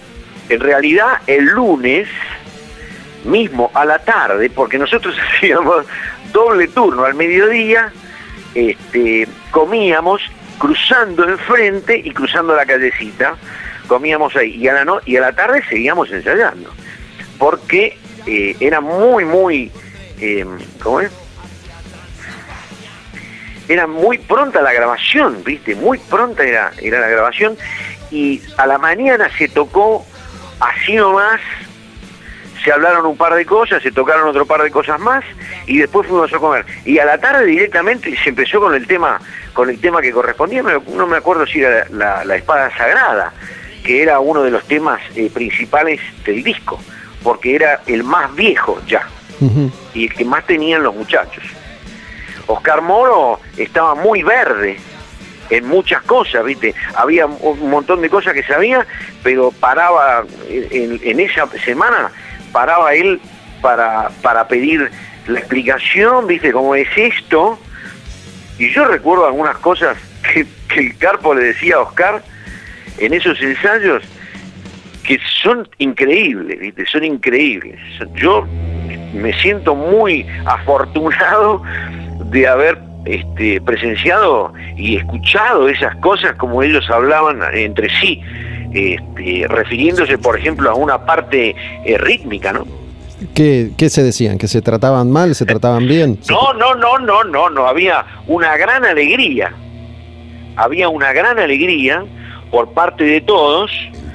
Este, los objetivos no eran los mismos, pero en el momento en que tocábamos, aparecían, esto apareció a la mañana, ¿no es cierto? Yo recuerdo que uno de los primeros temas que toqué fue Humo sobre el agua. Y, fue en sol y empezamos a tocar y yo canté una, estrofa y después se, degeneró totalmente el tema buscando y escuchando, ¿viste? moviéndonos todos, sobre todo el carpo, hasta que paró la cosa y bueno, empezamos con alguna otra cosa, con algunos temas de los riffs, este, buscándole el audio. La verdad, bastante fácil fue, ¿viste? qué sé yo, yo en ese momento entendía que, que eh, el, audio increíble de los riffs era una, este, digamos, una, como por decirlo, algo con una secuela, con un muy parecido a Judas Priest, por un lado, este, y a los ACDC por otro lado. Y a veces en conjunción esas dos cosas, este, por el, tamaño de la distorsión y todo eso. Pero una de las cosas increíbles de la banda era que había tres Marshall valvulares tocando la misma nota al mismo tiempo una sola nota, por ejemplo, como en Dios Devorador. Entonces, eso sumado a una batería de gran tamaño, aunque no haya un solo efecto, provoca eh, si el volumen es suficientemente alto, provoca una, una suerte de como de adormecimiento en la, en la gente que lo escucha, ¿viste? Entonces cuando termina la canción sobreviene un gran aplauso y una ovación, es porque te, te de despertar de eso. Bueno, eso, así sonaban los riffs. ¿Cómo, más allá de Elena X, que era una canción tuya, cómo, cómo se definió qué ibas a cantar vos? Bueno, eh, él me pidió, Norberto me pidió que, lo acompañara en la espada sagrada y yo me dediqué a escuchar qué es lo que cantaba y tratar de cantar lo menos posible, pero lo más acertado posible. Este, y el tema que él me... Bueno, llegamos creo que al miércoles, que habíamos ya pasado los seis temas, me preguntaron de un tema más, el día jueves tocamos apiádate de él, Señor, que yo lo tenía como el diariero o el vendedor, vendedor de periódicos, ¿no? Este, que ya tocaba con la, con la banda marrón. Me dijeron, ok, bueno, vamos a ensayarlo, lo sacamos de esa manera que fue grabado. Y el viernes faltaba un tema. Entonces, este, les dije, le dije al Carpo que había, yo tenía un tema más y pero que no sabía, que no, que no me parecía que era para esta banda. Entonces, tanto Víctor como, como Norberto dijeron, no hay más tiempo, vamos a hacer este tema, que vos ya lo sabés, lo cantás, chao. Como diciendo, vamos a rellenar con lo que haya, porque no hay más tiempo. Bueno, y así fue eh, ensayado y grabado el NX, que después terminó siendo y es un tema sumamente especial en la discografía de los Riffs. Yo creo que el disco en sí es un disco especial en, la discografía de, Riff. Digo, como, como antes hablábamos de, nuestras edades y yo, yo tenía edad suficiente como para haber escuchado ese disco cuando salió, fue toda una, novedad. Eh, primero y principal me parece a mí porque es el primer disco de, de Riff que, que suena bien, ¿no? Los tres anteriores, si bien fueron mejorando, eh, el sonido, por lo menos el sonido que quedó plasmado en las grabaciones es, muy, muy crudo, eh, hasta pobre, te diría. Entonces, como vos, como vos contabas hace un ratito, digo, en Dios Devorador parece una, una aplanadora, riff, y hasta ese momento no habían logrado eso en, estudio. el sonido es un poco más pequeño, pero bueno, en cada momento uno hace lo que puede. Este, y para mí, una de las influencias fundamentales eh, en el sonido nuevo fue contar con dos cosas. La primera, menos importante que la segunda, y es el estudio, que ya estamos hablando de eh, un buen estudio, un estudio con onda, un estudio con profundidad de años, este, es muy importante a la hora de grabar algo tan vintage como lo que se hacía en ese momento, cuatro tipos tocando sin ningún tipo de efecto. Y tenía que sonar así. Este, todo tomado, por supuesto, por, por micrófonos eh, no había posibilidad alguna de, de, de hacer eh, algún movimiento digital, por ejemplo, con, con una guitarra. Si no, eh, si no iba bien, entonces hay que hacerla de vuelta. ¿Me entendés? Este, por eso los ensayos eran a morir. Yo me acuerdo del sábado haber ensayado todo el día sin parar y así muerto como estaba después de cantar todo el día, me acuerdo que me fui a hacer cinco shows. Este, y mm, entonces, digamos, el estudio que fue guion, un estudio donde se grabaron cosas eh, antiguas de, de, cosas clásicas, de música clásica, eh, violines, se han grabado grandes orquestas este, en, ese, en ese recinto, ¿no? De madera, muy antiguo. Y por último, la, la guinda total del postre, el ingeniero de sonido, que fue este, Da Silva, este, el gran portugués Da Silva, el incomparable, este, Jorge Da Silva, un, abrazo muy grande para él, que todos los músicos que trabajamos con él le mandamos, porque él es un, una, estrella que emana energía positiva constantemente y sincera, entonces este, eso colaboró y aparte que decía a veces, ¿qué te parece si acá hacemos esto? Donde empezamos a darle pelota, surgían cosas nuevas. Este, yo recuerdo, por ejemplo, que el Dios devorador, que es un tema fundamental, en realidad son ocho temas increíbles. Este, el Dios devorador tenía un, audio sumamente, especial, entonces la entrada era, debía ser, entonces... Para. Esto es terrible. Debía ser que, no me dejes en el bue, ¿qué? Debía ser cómo. No, que debía ser rimbombante, cuando menos, ¿me entendés? De acuerdo al estilo que tenían, sobre todo el Carpo y Vitico detrás, Vitico muy compenetrado con la, con la faceta rítmica. Este, y, pero bueno, el, el arranque, ¿qué es el arranque? Porque no tiene ritmo. Eh, Moro no hizo nada, y lo que hicieron el Carpo y Vitico fue decir la letra O en el tono más grave que podían ellos, frente a un micrófono, para después ponerle un efecto rotary. No sé cómo fue que lo han hecho, porque se utilizaron varios, varios micrófonos eh, de costado, eh, digamos de los cuatro costados, o por lo menos de tres costados, y recuerdo que yo fui para hacer lo mismo que ellos, para ayudarlos en, decir la letra O, y mi voz más grave distaba muchísimo de la de ellos, que era mucho más grave que la mía. Entonces me retiré un poco y colaboré con un poquitito de la letra O más baja.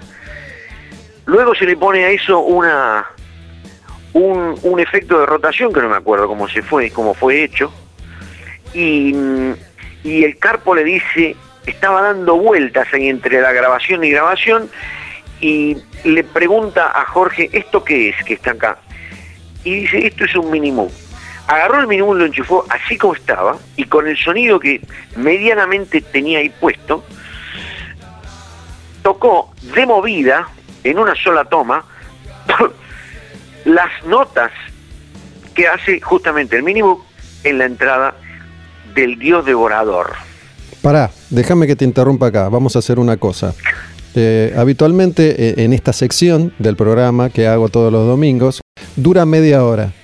Pero la verdad es que yo estoy fascinado con lo que vos me venís contando y yo ya te conozco. Sí, yo ya te conozco y, sé, sé que, te compenetras y además que tenés una, memoria interesante. Así que lo que te propongo es lo siguiente. Déjame poner una canción y cortar este bloque que necesito hacerlo y después seguimos. ¿Te parece? Dale, dale.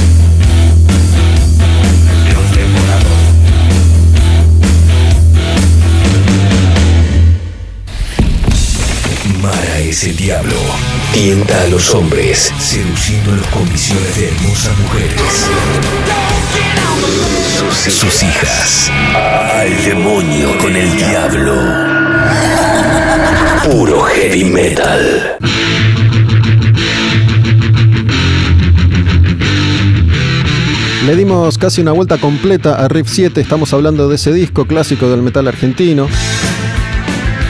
Escuchábamos recién Dios Devorador, después de esa historia fascinante que contó Huff. Con él estamos comunicados, seguimos charlando con Juan Antonio Ferreira, con Huff. La verdad es que me parecía que esta historia daba para, para seguirla, para continuarla, así que me voy a extender de más, distinto a lo que hago habitualmente. Pero bueno, Juan, ¿estás ahí? Juan. Aló, aló. Ahí está. ¿Te pusiste a desarmar el motor de la moto o todavía no? No, no, no, no. En este momento la estoy bajando acá del cabo y la voy a llevar hacia la luz. Ahí está la moto.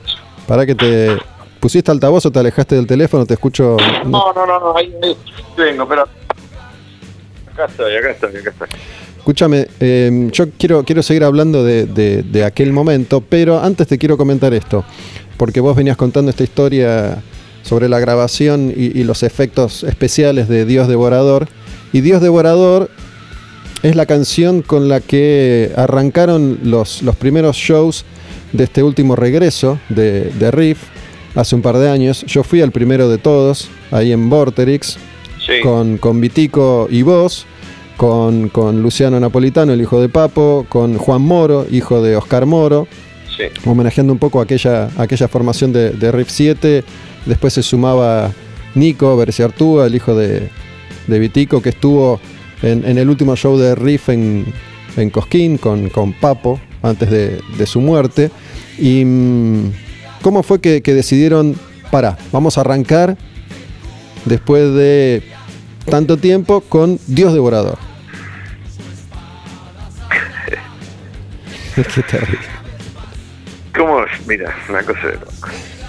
Por segunda vez me llama Víctor, hace unos añitos atrás.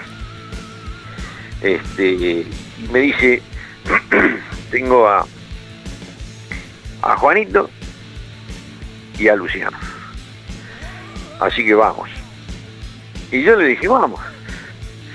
Este, porque sabía que se podía llegar a, a lograr un, un buen audio. Y así fue, así, a la gente le gustó mucho. Este, y bueno, Para, hay algo, estuvo bueno. hay algo que no me estás contando, porque dijiste, te, te sonreíste y, y siento que algo, algo no me contaste. Yo realmente esperaba mm, hacer algo que se pudiera eh, exportar a algunos lugares del mundo donde el rock and roll nacional es aceptado y mostrar lo que podemos hacer nosotros. Bueno, no se pudo. Así es que una gran frustración. Pero bueno, ¿qué va a hacer? Igual de, de frustraciones estamos hechos los argentinos, ustedes los músicos también. Incluso tiene, tiene que haber, volvemos a, ahí, a viajar en el tiempo, vamos a 1985, sale, sale el disco. ¿Y, y cuál, es, cuál fue el primer show en vivo que hiciste vos con, con Riff en aquel momento? Fue el 7 de diciembre, ¿Del 85? eh, el sábado, en obras sanitarias. 7 de diciembre y repetimos el 14 de diciembre, ahí mismo. El primer concierto vino mi mamá. Y entonces cuando, yo, cuando terminó el show, bueno, todo el mundo...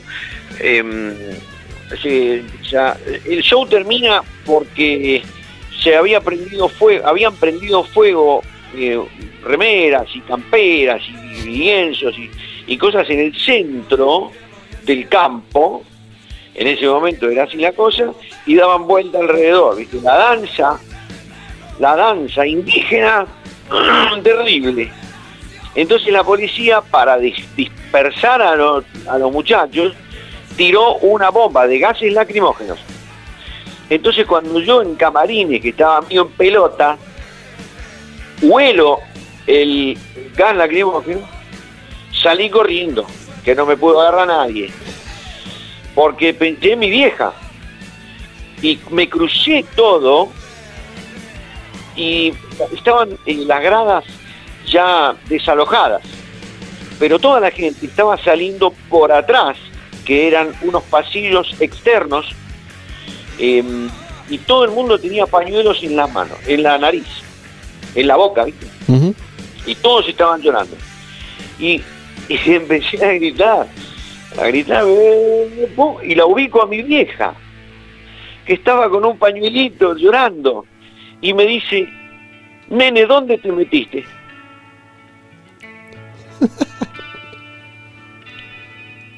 ¿Estás ahí? Claro. Ok, ese fue, fue tu, debut en vivo con, con, Riff.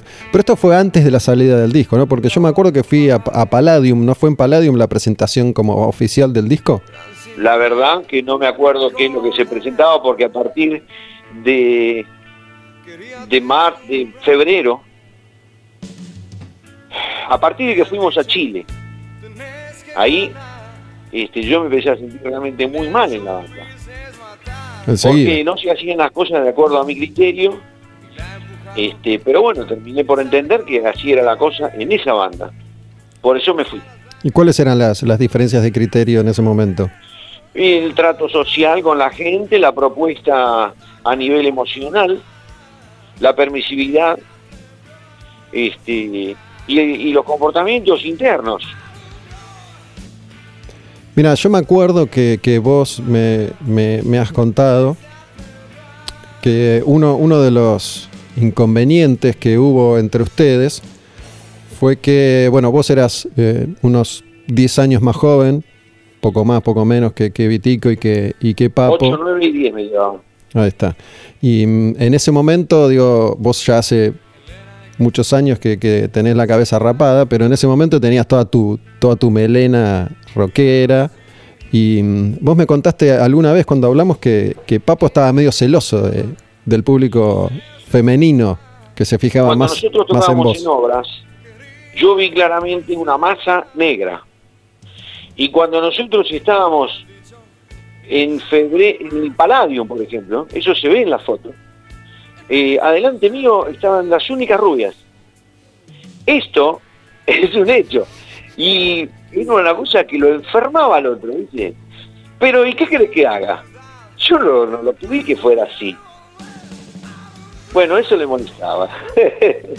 Pero después salíamos con el Chevrolet este, y visitábamos todos los lugares este, donde la gente nos conocía y estábamos ahí, todo muy bueno, a veces, muchas veces venía Víctor también. Este, y, ahí siempre, digamos, estábamos en, posiciones que eran claramente él y la banda. Entonces, muy bueno, yo me adapto a la circunstancia este, me gustaría ocupar el nivel que me corresponda a mí, eh, de acuerdo a mis posibilidades. Cuando esto es así, yo siento que me dan oportunidades para mostrar lo que yo puedo hacer.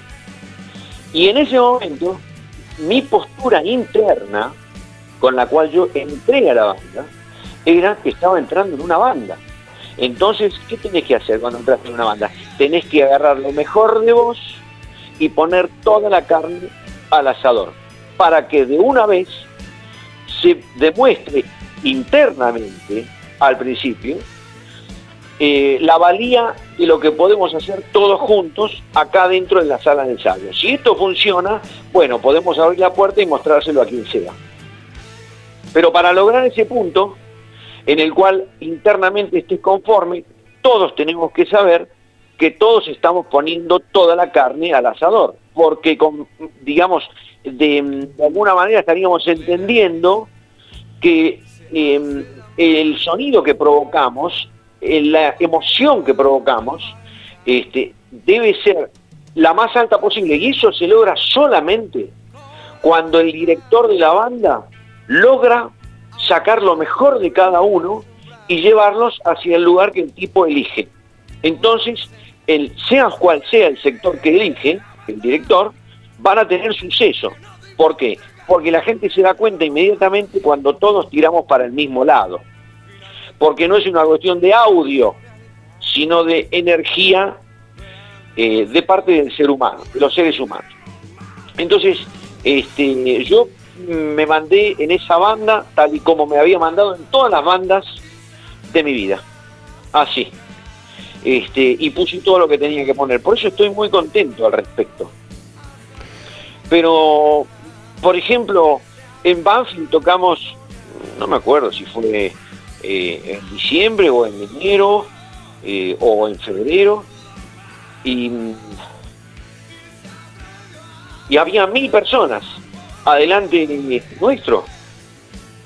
Y las primeras 500 se agarraban a piña todos al mismo tiempo, se explotaban todos. Y los segundos 500 se querían meter ahí. Y yo, miraba a fondo, iba todo a fondo, pero se estaba rompiendo todo. Entonces dije, paren, paren, paren, paren. Y paró todo. Y entonces lo miro al carpo que estaba a mi izquierda y me hace un montoncito y me dice, ¿qué pasa? Y Vitico del, otro lado me mira y hace lo mismo, ¿qué pasa? Y Oscar Mono estaba en el fondo mirándome con los palitos encima. Y yo miré hacia adelante y estaban los mil tipos, estaban así, como diciendo, ¿qué pasa? Y ahí me di cuenta que el único desubicado era yo.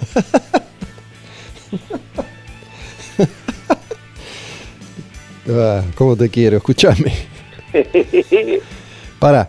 Em, igual yo creo que vos naciste para, tocar solo, para tocar en, tu propia banda donde las decisiones las, las tomás vos. Nunca te sentís cómodo si no es así, me parece.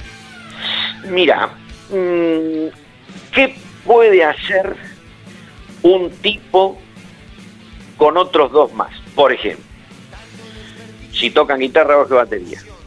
Bueno, elijamos eh, con criterio dónde nos sentimos más cómodos, qué es lo que queremos tocar. Y cuánto estoy dispuesto yo a apoyarte a vos en el momento en que vos arranques tu momento de, em, de, de, estrella, de, de brillantez, de, entrega total y de, muestra de todo lo que vos tanto te gusta hacer frente a la gente. En ese momento, ¿cuán dispuesto estoy yo a apoyarte, a hacer una base para que vos brilles? Bueno, después de hacer eso, yo puedo pretender que hagas lo mismo conmigo, para que yo en el momento en que quiero hacer el solo de bajo correspondiente, o el de guitarra, el de batería, o el de cuerno sea, pueda tener pueda sentir el apoyo de mi compañero para que yo deje de pensar en eso y me explote hacia adelante y que la gente muera, porque va a ver al mejor de mí. Entonces, eso es una banda. Puede sonar, puede anunciarse, perdón, como un, un, este, un solista pero sin los dos que tenés atrás o los diez que tenés atrás, no sos lo mismo. Este, puede ser que seas distinto, del mismo tamaño, pero el mismo no. Mira, creo que, entiendo lo que decís, porque a diferencia de la mayoría de los músicos que, he conocido, da la sensación, y siempre tuve la sensación, de que vos estás, por un lado, seguro de, de vos mismo y de tus capacidades, y por lo que acabas de contar no tenés problema en colaborar para que el otro se luzca. En cambio, en general, el músico, como es inseguro o egocéntrico, si el otro que está al lado se luce, se siente, se siente incómodo. Mira, yo, por ejemplo, a los 22 años, o 23, no más de eso, mm, toqué seis años seguidos en un boliche que se llamaba Rooster, en San Juan y Urquiza. Boliche muy conocido, del Tano Campanelli. No, Campanelli no. eh, Tano, ah, ¿cómo se llama este? No me acuerdo, un divino, el dueño. Este, Armaniche, Armaniche. Bueno, no importa. En ese, en ese lugar se tocaba de lunes a lunes, todos los días del año, siempre lleno, y había los lunes o martes, que era muy, muy sencillo, había cuatro shows. Los sábados había ocho shows. Este, el boliche de 150 personas, explotado, gente afuera, buenísimo. Las motos en la calle, los autos, todo bien. Y yo era músico estable. Y entonces muchísimas veces este, terminamos zapando eh, cuatro guitarristas. El Alambre González, este, Palo Penayo, Luis Salinas y yo. Entonces tocábamos, eh, y uno cada uno, ¿viste? Una vuelta cada uno, una vuelta cada uno, y dale rosca y rosca y rosca y rosca. Este, y después iban quedando los que más tocaban. Y hacíamos nosotros las bases. El último que tocaba era Salinas, era Luis. Y arrancaba y cuando se daba cuenta que le estábamos los tres atrás, empujando, empezaba a tocar. Mamá, la gente explotaba, explotaba, pero hay gente que por ahí que no entendían, no entendían de rock and roll, no sabían mucho, por ahí venían eh, por baladas o por, por cosas de romance de Luis Miguel, qué sé yo, viste ese tipo de cosas, pero arriba del escenario había en vivo, tocando, este, gente conectada y sonaba único. Yo recuerdo eso este, claramente, claramente, y me siento orgulloso, viste, en el momento en que yo pude dar todo lo que tenía, lo di todo, cuando no tengo más, entonces hago la mejor base que pueda para que el otro brille, y punto y aparte. Yo entiendo que hay lugar para todos y que todos podemos tener nuestro momento para mostrar lo que tanto nos gusta hacer frente a la gente. Es así. Juan, contame cómo, cómo fue el, final de, ese Riff 7, ¿no? ¿Cuál fue el último show? Y, digo, no sé, vos lo juntaste y le dijiste me voy, se pelearon, ¿cómo fue? Mira, lamentablemente, este, tomé una decisión sobre mm, pasado mitad de año del 86 y lo reuní para un ensayo, le dije, bueno, vamos a juntarnos, este, y, ahí fui y, le dije que me iba a retirar de la banda. No me dijeron nada, bueno, está bien. Y así, ¿viste? Porque se veía venir, se, veía, todos lo veíamos venir. Este, mm, yo tenía mucha bronca, ¿viste? Por un lado, a veces este, algún documento que justamente documenta un hecho, es bueno para tenerlo eh, frente a ver si esto eh, me hace tomar una decisión, si izquierda o derecha, arriba abajo, este, o si todavía me quedan dudas, ¿viste? Hay fotos, por ejemplo, del Palladium, donde vos fuiste, este, que fueron cinco eh, actuaciones, 31 de abril, 1, 2 y 3 y 4 de mayo del 86. Este, en esos shows hay fotos de esos, de esos shows del escenario mm, donde se ven donde se ve la, la cabeza mía del Marshall, la cabeza Marshall, con los volúmenes eh, y todas las perillas totalmente tapadas con cinta de papel. Y libre el input para que yo pueda enchufar la guitarra y la guitarra por supuesto sonaba pip pip pip pip pip pip así entonces ¿qué te puedo decir? ¿Viste? Es una cosa de loco. Eh, a mí me gusta tocar la guitarra y realmente no sé si toco bien la guitarra, si toco mal la guitarra, pero sé que algunas cosas que hago me provocan una gran felicidad. ¿Por qué no puedo compartir con la gente que me viene a ver esto?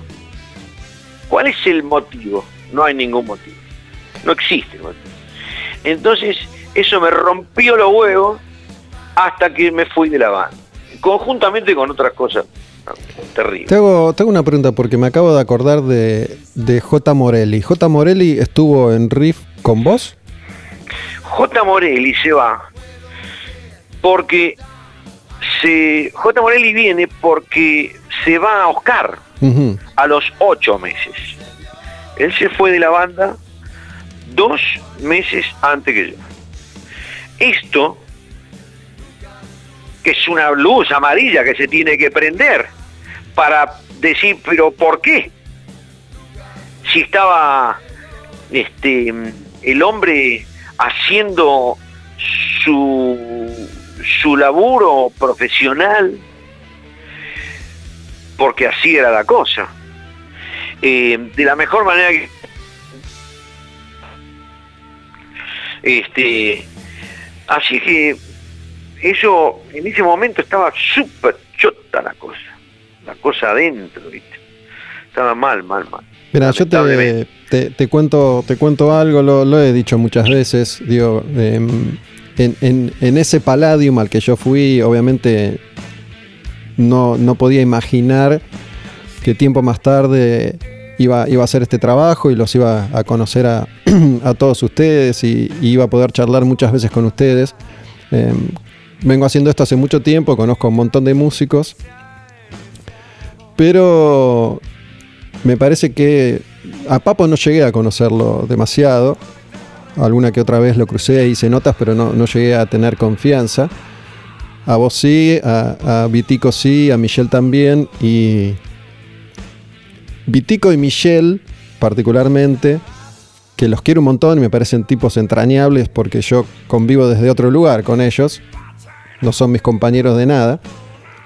Pero son las, las de las mayores divas que, que he conocido en este loco universo del rock. A mí me, divierte, me entretiene, pero entiendo que convivir con, ustedes músicos eh, debe ser un quilombo.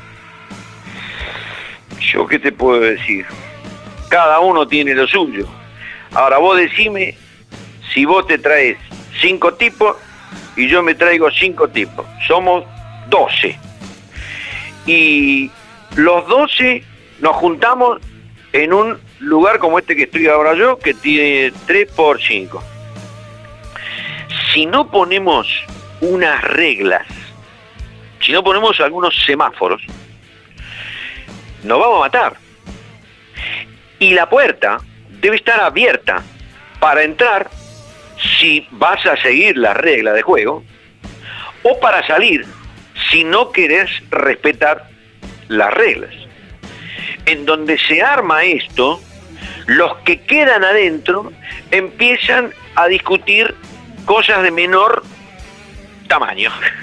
Porque lo más importante ya fue hecho, que es la organización de la sociedad, de las grandes, de, las grandes cosas de la sociedad, que no son eh, tan dificultosas de, poner en orden. Juan, yo mm, ya, estoy cerrando el programa, como siempre un placer hablar con vos, te agradezco mucho y quiero... quiero... Es un programa muy corto. y quiero, quiero decirte esto. Em, yo fui a, ese, a ese Vorterix ¿no? Y me acuerdo que cuando terminó el concierto, fui a Camarines ahí a, saludarlos, a, vos, a Víctor.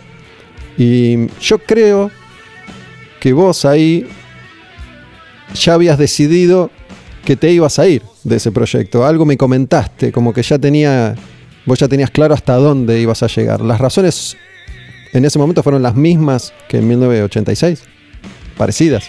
No, no, no, no. No porque el tamaño artístico era mucho menor. Entonces, no entendí. La proyección artística de la banda era muy corta. Ah, ok. Digamos, te diste ese gusto y dijiste, listo, ya está, me bajo. En realidad, yo agradezco el llamado de Víctor y por supuesto que él me dijo, mira, vamos a hacer esto, este, somos muchachos grandes, eh, no vamos a hacer ninguna pelotudez, esto está todo como corresponde, tratando de que llegue lo más alto posible. Le dije, bueno, loco, ni hablar, que estoy de acuerdo al 100% con eso. Este, después de, de tocar eh, con Víctor en aquella época y un poquitito de JB Special, que fue inmediatamente después de la separación de Riff, porque cuando yo me voy de la banda se desarma Riff. Este, yo esperaba algo de Víctor en cuanto al bajo y estaba intacto, está intacto. Este, tiene un, un, un audio mm, especial, eso lo sabemos todos, y su mano derecha es, eh, es un metrónomo. Este, entonces, si yo me monto, si pongo dos guitarras ahí arriba, haciendo lo mismo que él, y el baterista va derecho, ¡fu! es una bomba, ¿viste? Es una bomba. Hay que poner una amplificación correspondiente y nada más. Pero bueno, este, no, no, no dio la talla este, la banda en general, ¿viste? Vaya, vaya a saber, ¿viste? Vaya a saber. Yo, la verdad que me fui deseándole lo mejor a los muchachos, este, y sabiendo que puse todo lo que yo tenía que poner, ensayamos 32 ensayos. 32. Y para grabar RIP 7 se ensayaron 5 días. Y medio. Ahí tenéis la diferencia de banda. Una puede hacer una cosa y la otra no. Es eso, es una- un, hecho irrefutable. Juan, un placer, loco. Espero, espero verte pronto. Saludos ahí a, a- a la familia. Muchísimas gracias y mucha suerte para todos los músicos nuevos. Ellos este, necesitan oportunidades, ojalá que las puedan encontrar. Un abrazo, Juan. Chau. Cerramos así la épica Half y Riff 7, la historia de ese disco, de ese clásico, llegando hasta la actualidad de la banda. Arañas y ratas, Riff.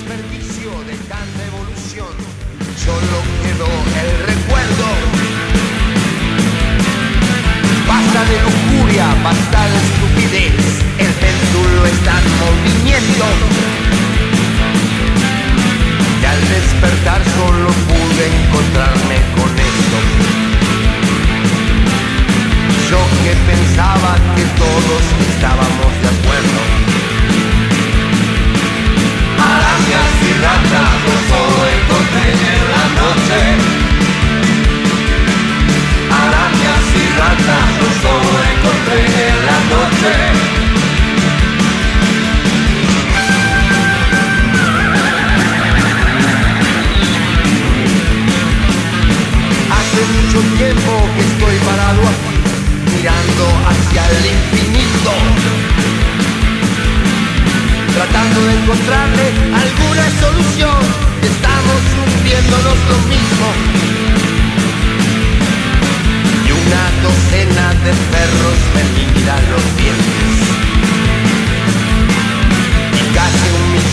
Personas se caen al abismo.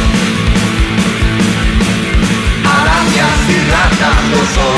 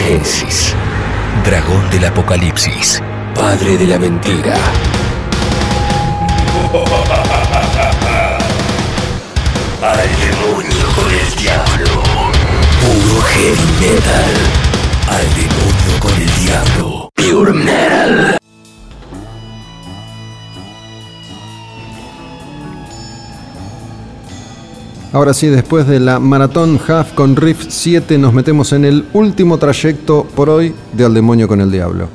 Como cada domingo a las 22 horas, estrenamos show en tabernodinlive.com y después queda todo subido a Spotify. Mi nombre es Gustavo Olmedo y te traigo ahora otro disco del año 1989 seguimos hacia el final de la década del 80, la edad dorada del heavy metal. Y mira, y mira qué canción. Qué buen disco este, ¿no? Un clásico tras otro.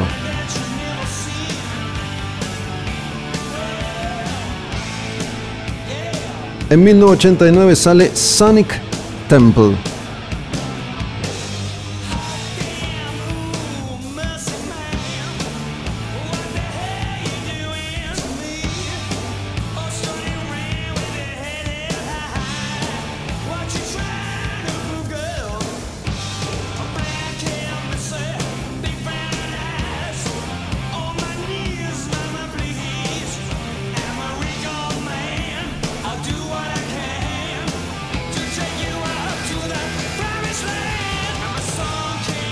Vamos a escuchar unos cuantos clásicos de The Cult en su mejor momento. Sonic Temple, año 1989, y este que se llama Sun King.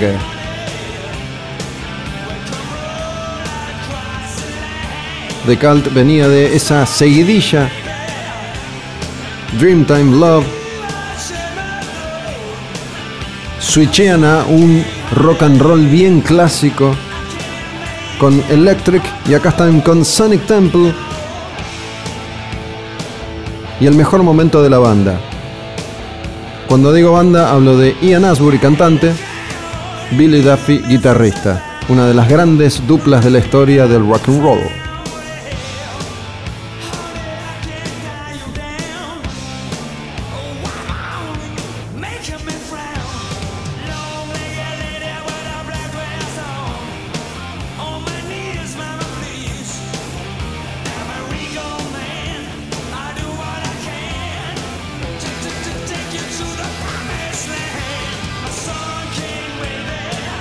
Y una banda que pulía su sonido a la perfección trabajando con Bob Rock como productor. Bob Rock que había grabado a Bon Jovi, a Motley Crue y que se iba a hacer recontra super archi conocido por grabar a Metallica en el álbum negro. Pero vamos a pasar de canción porque este disco tiene muchos clásicos. Sun King era esa, esta es Fire Woman. Y estos son esos discos que uno conoce de memoria. Que uno escuchó una y mil millones de veces. Los arreglos, las melodías, los ritmos, los golpes, las inflexiones vocales de Ian Asbury y la explosión. Ahí, la melodía, la guitarra. Ahora, estas son melodías ideales para que el público argentino, que se jacta de ser el mejor público del mundo, coree la guitarra. Firewoman.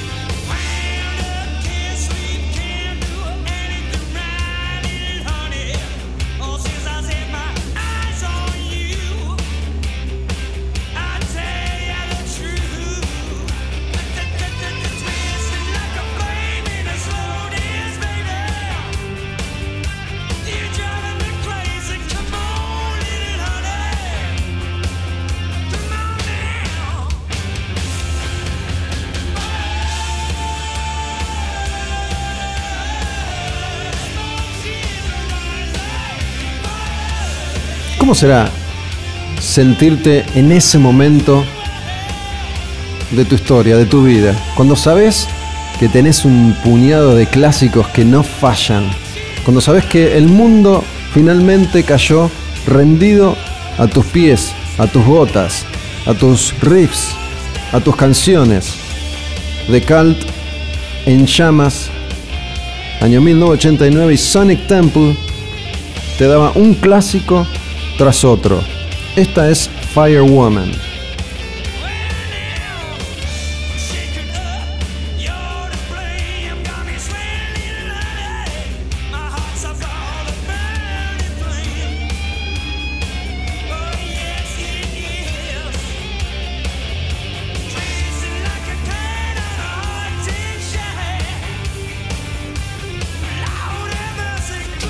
Aprovechen, aprovechemos este momento para recordar, cerrar los ojos y pensar cuándo estuviste vos en la cresta de la ola, porque alguna vez te sentiste ahí.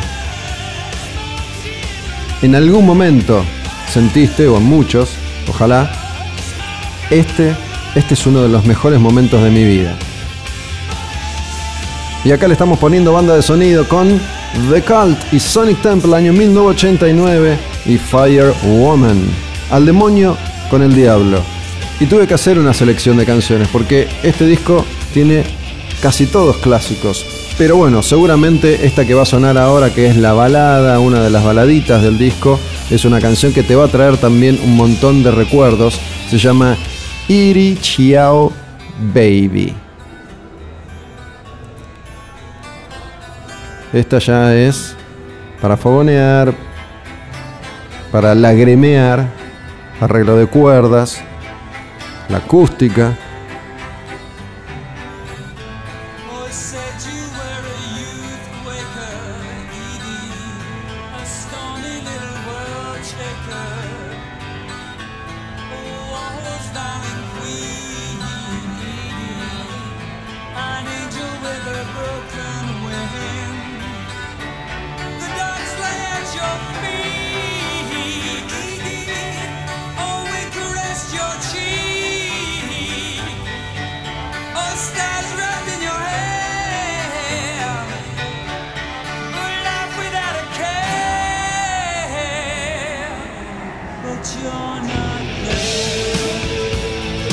Porque el verdadero sentido de hacer un recorrido como este por la década del 80 es conectar con estas canciones desde la emoción que nos provoca escucharlas. Esa es la principal magia que tiene la música. Eso es lo que te ofrecen los artistas que te llegan al corazón, como de Calti, Iri Chiao Baby.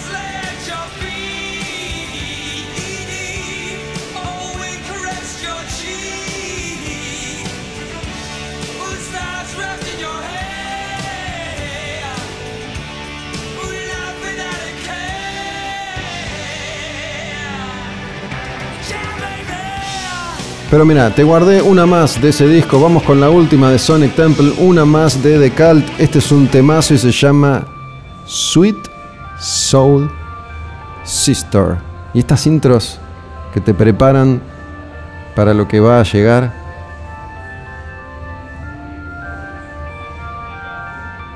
Si viviste esa época, ya estás recordando. Si descubriste The Cult tiempo después, también. Y si de casualidad, mira, te envidio. Si de casualidad estás escuchando Sweet Soul Sister por primera vez, de alguna extraña manera, te envidio. Porque eso de las primeras veces, muchas veces funciona. Uno nunca lo olvida.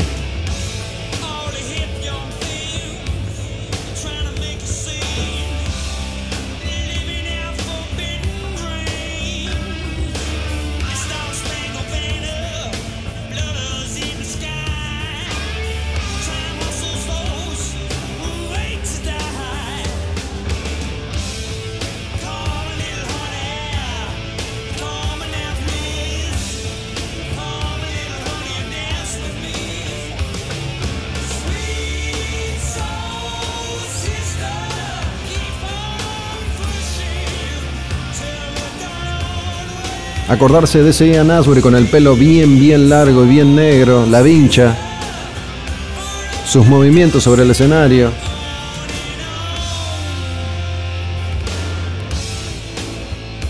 Y este Sweet Soul Sister, The Cult, en Al Demonio con el Diablo desde Sonic Temple, otro clásico de 1989.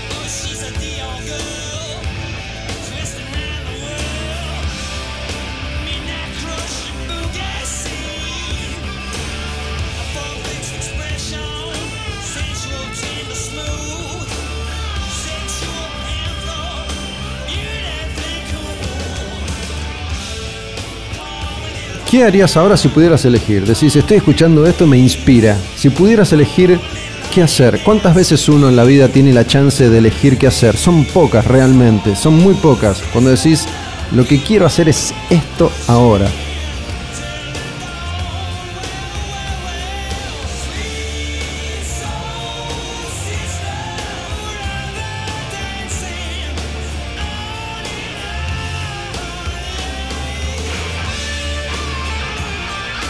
Lo bueno de estas canciones es que despiertan la imaginación, que de verdad uno puede cerrar los ojos y concentrarse en la música e imaginar que si eso que desea hacer ahora no puede ser hecho literalmente, aunque sea, lo puede soñar.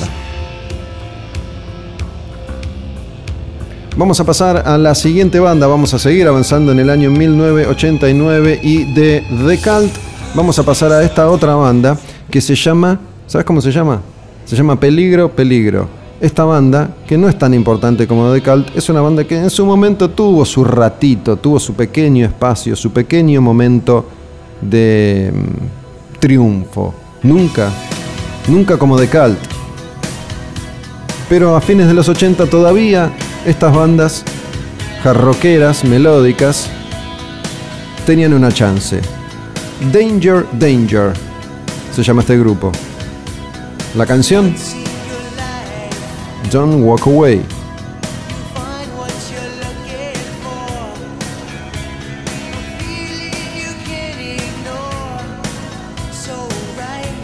Y este primer disco, que para ellos iba a salir recién el 89. Hay gente que siente que llegó un poco tarde y que se perdió algo. Hablábamos de primeras veces y si hablamos de primeras veces y hablamos de rock o de metal, uno puede escuchar, tiene toda la vida para escuchar un disco por primera vez. Pero, si no estuvo ahí cuando una banda tocó en vivo por primera vez en Argentina, por ejemplo, eso ya no lo podés remediar. Y para Danger Danger, la historia es un poco así. Es decir, para, llego, llegué, tengo un disco, a la gente le gusta, pero ¿qué va a pasar después? Bueno, ellos no lo sabían todavía. Así que mientras tanto disfrutemos, estamos en el año 1989 con Danger Danger, el disco debut de esta banda que se llama igual, la canción es Don't Walk Away, pero vamos con una más, Naughty Naughty se llama esta, ¿sí? Danger Danger, Danger Danger, ahí está bien dicho. Formaba parte de esa escena de bandas jarroqueras que apuntaban más que nada a un público femenino en lo posible.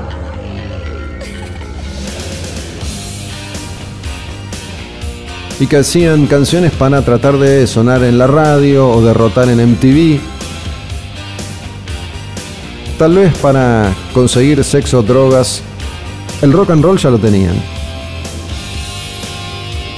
Naughty, naughty, danger, danger. Al demonio con el diablo.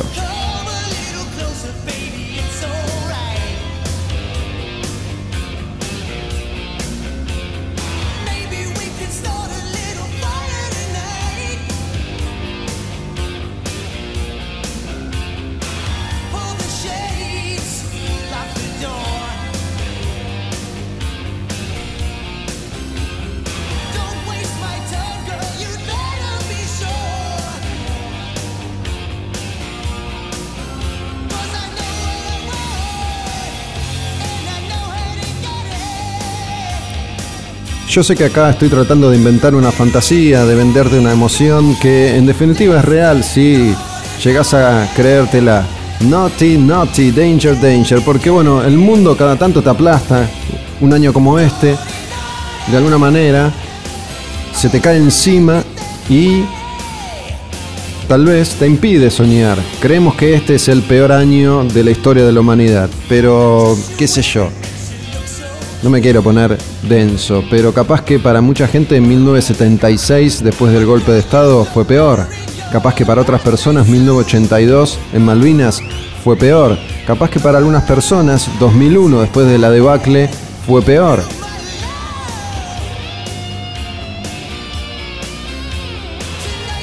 Pero bueno, acá estamos, 2020, y este es un refugio que un rato hace de tu vida, si te gusta la música y si te gusta el heavy metal, un lugar mejor. Danger, danger, naughty, naughty. Y vamos a ir a otra banda que sigue en esta línea, ¿sí? Una banda jarroquera que también tuvo su momentito. Dangerous Toys se llama el grupo, también así se llama el disco.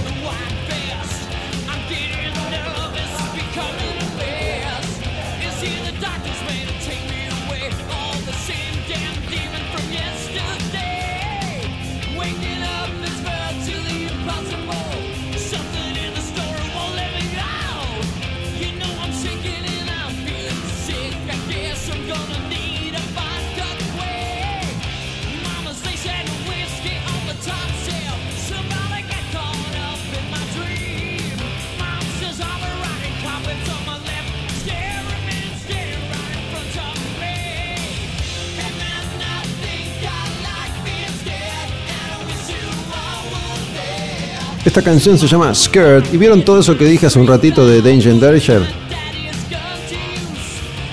Me da mucha bronca cuando pronuncio mal un nombre. Mucha bronca. Me da ganas de patear el micrófono y arrancar todo de nuevo. Pero bueno, no hay tiempo para hacer eso. Lo que sí puedo hacer es corregirme y decirlo bien. Danger, danger. Todo eso que dije recién, hace un rato, lo mismo se aplica a Dangerous Toys. Además de jugar con el peligro en sus nombres, la situación es exactamente la misma. Año 89, sale su primer disco, les va bastante bien, son como el coletazo final de esa escena que años antes habían empezado los Rat, Motel Crew y Poison de este mundo. Y por un instante creen que las cosas, imagino que creyeron eso, iban a durar mucho más. No fue así. Estos primeros discos de estos dos grupos que estamos escuchando ahora sobre el cierre ya de Al Demonio con el Diablo vivieron en este inicio de su historia su mejor momento. Otro de los clásicos de ese álbum eh, debut de Dangerous Toys es esta canción que vamos a escuchar y se llama Tissin Pleasing.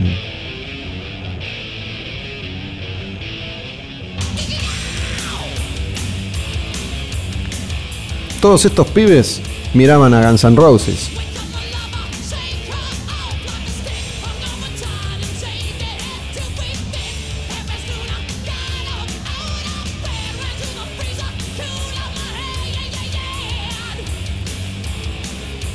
Decían, si ellos pudieron, capaz que nosotros también. Mirá, mirá qué bien les va. Lo que pasa es que Guns N' Roses es Guns N' Roses. Incluso Guns N' Roses llega un poco tarde a esa movida. Lo que pasa es que Guns N' Roses inventó su propia movida. Nunca dijeron, pará, yo vengo detrás de Motley Crue. Dijeron, yo vengo a aplastar a Motley Crue.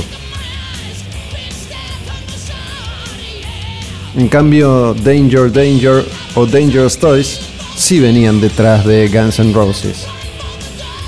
Y se nota. Lo que pasa es que en este momento, cuando Dangerous Toys grababa este Teasing Pleasing, Axel ya, ¿sabes qué estaba pensando? Estaba pensando, yo voy a hacer November Rain, voy a hacer Strange, voy a hacer Civil War. Yo me voy a ir para otro lado. Incluso mis propios compañeros se van a sorprender de hacia dónde quiero ir. El rock and roll furioso, callejero y salvaje ya fue. Ahora, ahora quiero ser Freddie Mercury, quiero tener mi no una Rapsodia Bohemia, quiero tener ocho.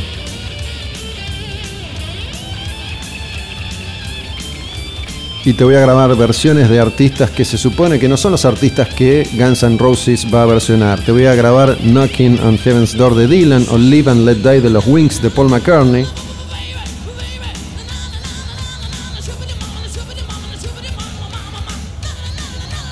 Y nos vamos a meter en la última banda por hoy. Vamos a seguir avanzando en el año 1989 y dejamos atrás este rock and roll de Dangerous Toys para meternos en el metal un poco más extremo, trayero y técnico de esta banda que se llama Dark Angel y una canción que está en el disco Live Scars, que es este disco y que suena así.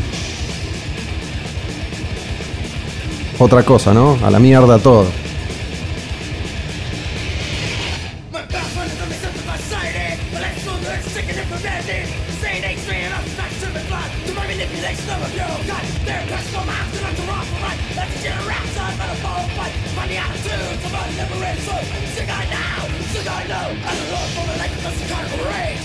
Pero bueno, la magia de este programa que se llama El demonio con el diablo y que estrena los domingos para después quedar colgado on demand en Spotify y que puedas escuchar cuando se te dé la gana.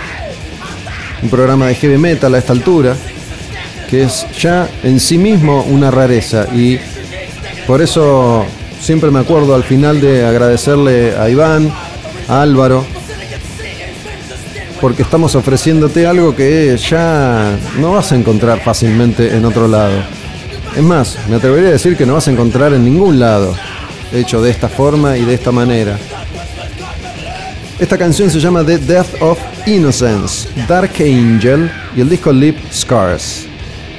Para la semana que viene tendremos capaz Estoy pensando en, que regrese modo vikingo, así que capaz metemos un modo vikingo Vamos a seguir en 1989. Todavía tenemos, creo yo, dos, tres programitas más para entrar en 1990 y alguna charla con algún artista local hablando de algún clásico argentino también vamos a tener. Ahora que más o menos se puede, que estamos más o menos en cualquiera, pueden darse una vuelta por la taberna acá en Palermo o en Devoto cuando quieran a tomarse unas cervezas y escuchar rock y heavy metal. Y en una de esas nos cruzamos por ahí. Nos vamos a ir con una última canción. Gracias por haber llegado hasta acá, si es que llegaron hasta el final. Olmedo Bus, ya saben, me escriben ahí. Y el momento de escribir es este. Si estás ahí, escribí ahora. No seas vago, no seas vaga, porque después te olvidaste, colgás, no te importa nada. El momento es el momento de la emoción. Cuando yo te hablo de Decalte o cuando te hablo de Guns N' Roses, ese es el momento de la emoción. Y ahí es donde uno debe comprometerse con esto que está recibiendo, que es música. Que es música especialmente seleccionada, especialmente contada de nosotros para ustedes. Nos vamos a ir con una última canción que es de Dark Angel, que está en este disco que se llama Live Scars, pero en realidad es un cover, es un tema de Led Zeppelin en una versión bastante interesante, una versión extraña para una banda de thrash crudo como Dark Angel. Ha sido un placer, será hasta la próxima, escuchen cuando quieran en o en Spotify. Y esta última canción de Dark Angel es un tema clásico de Led Zeppelin que se llama Immigrant Song.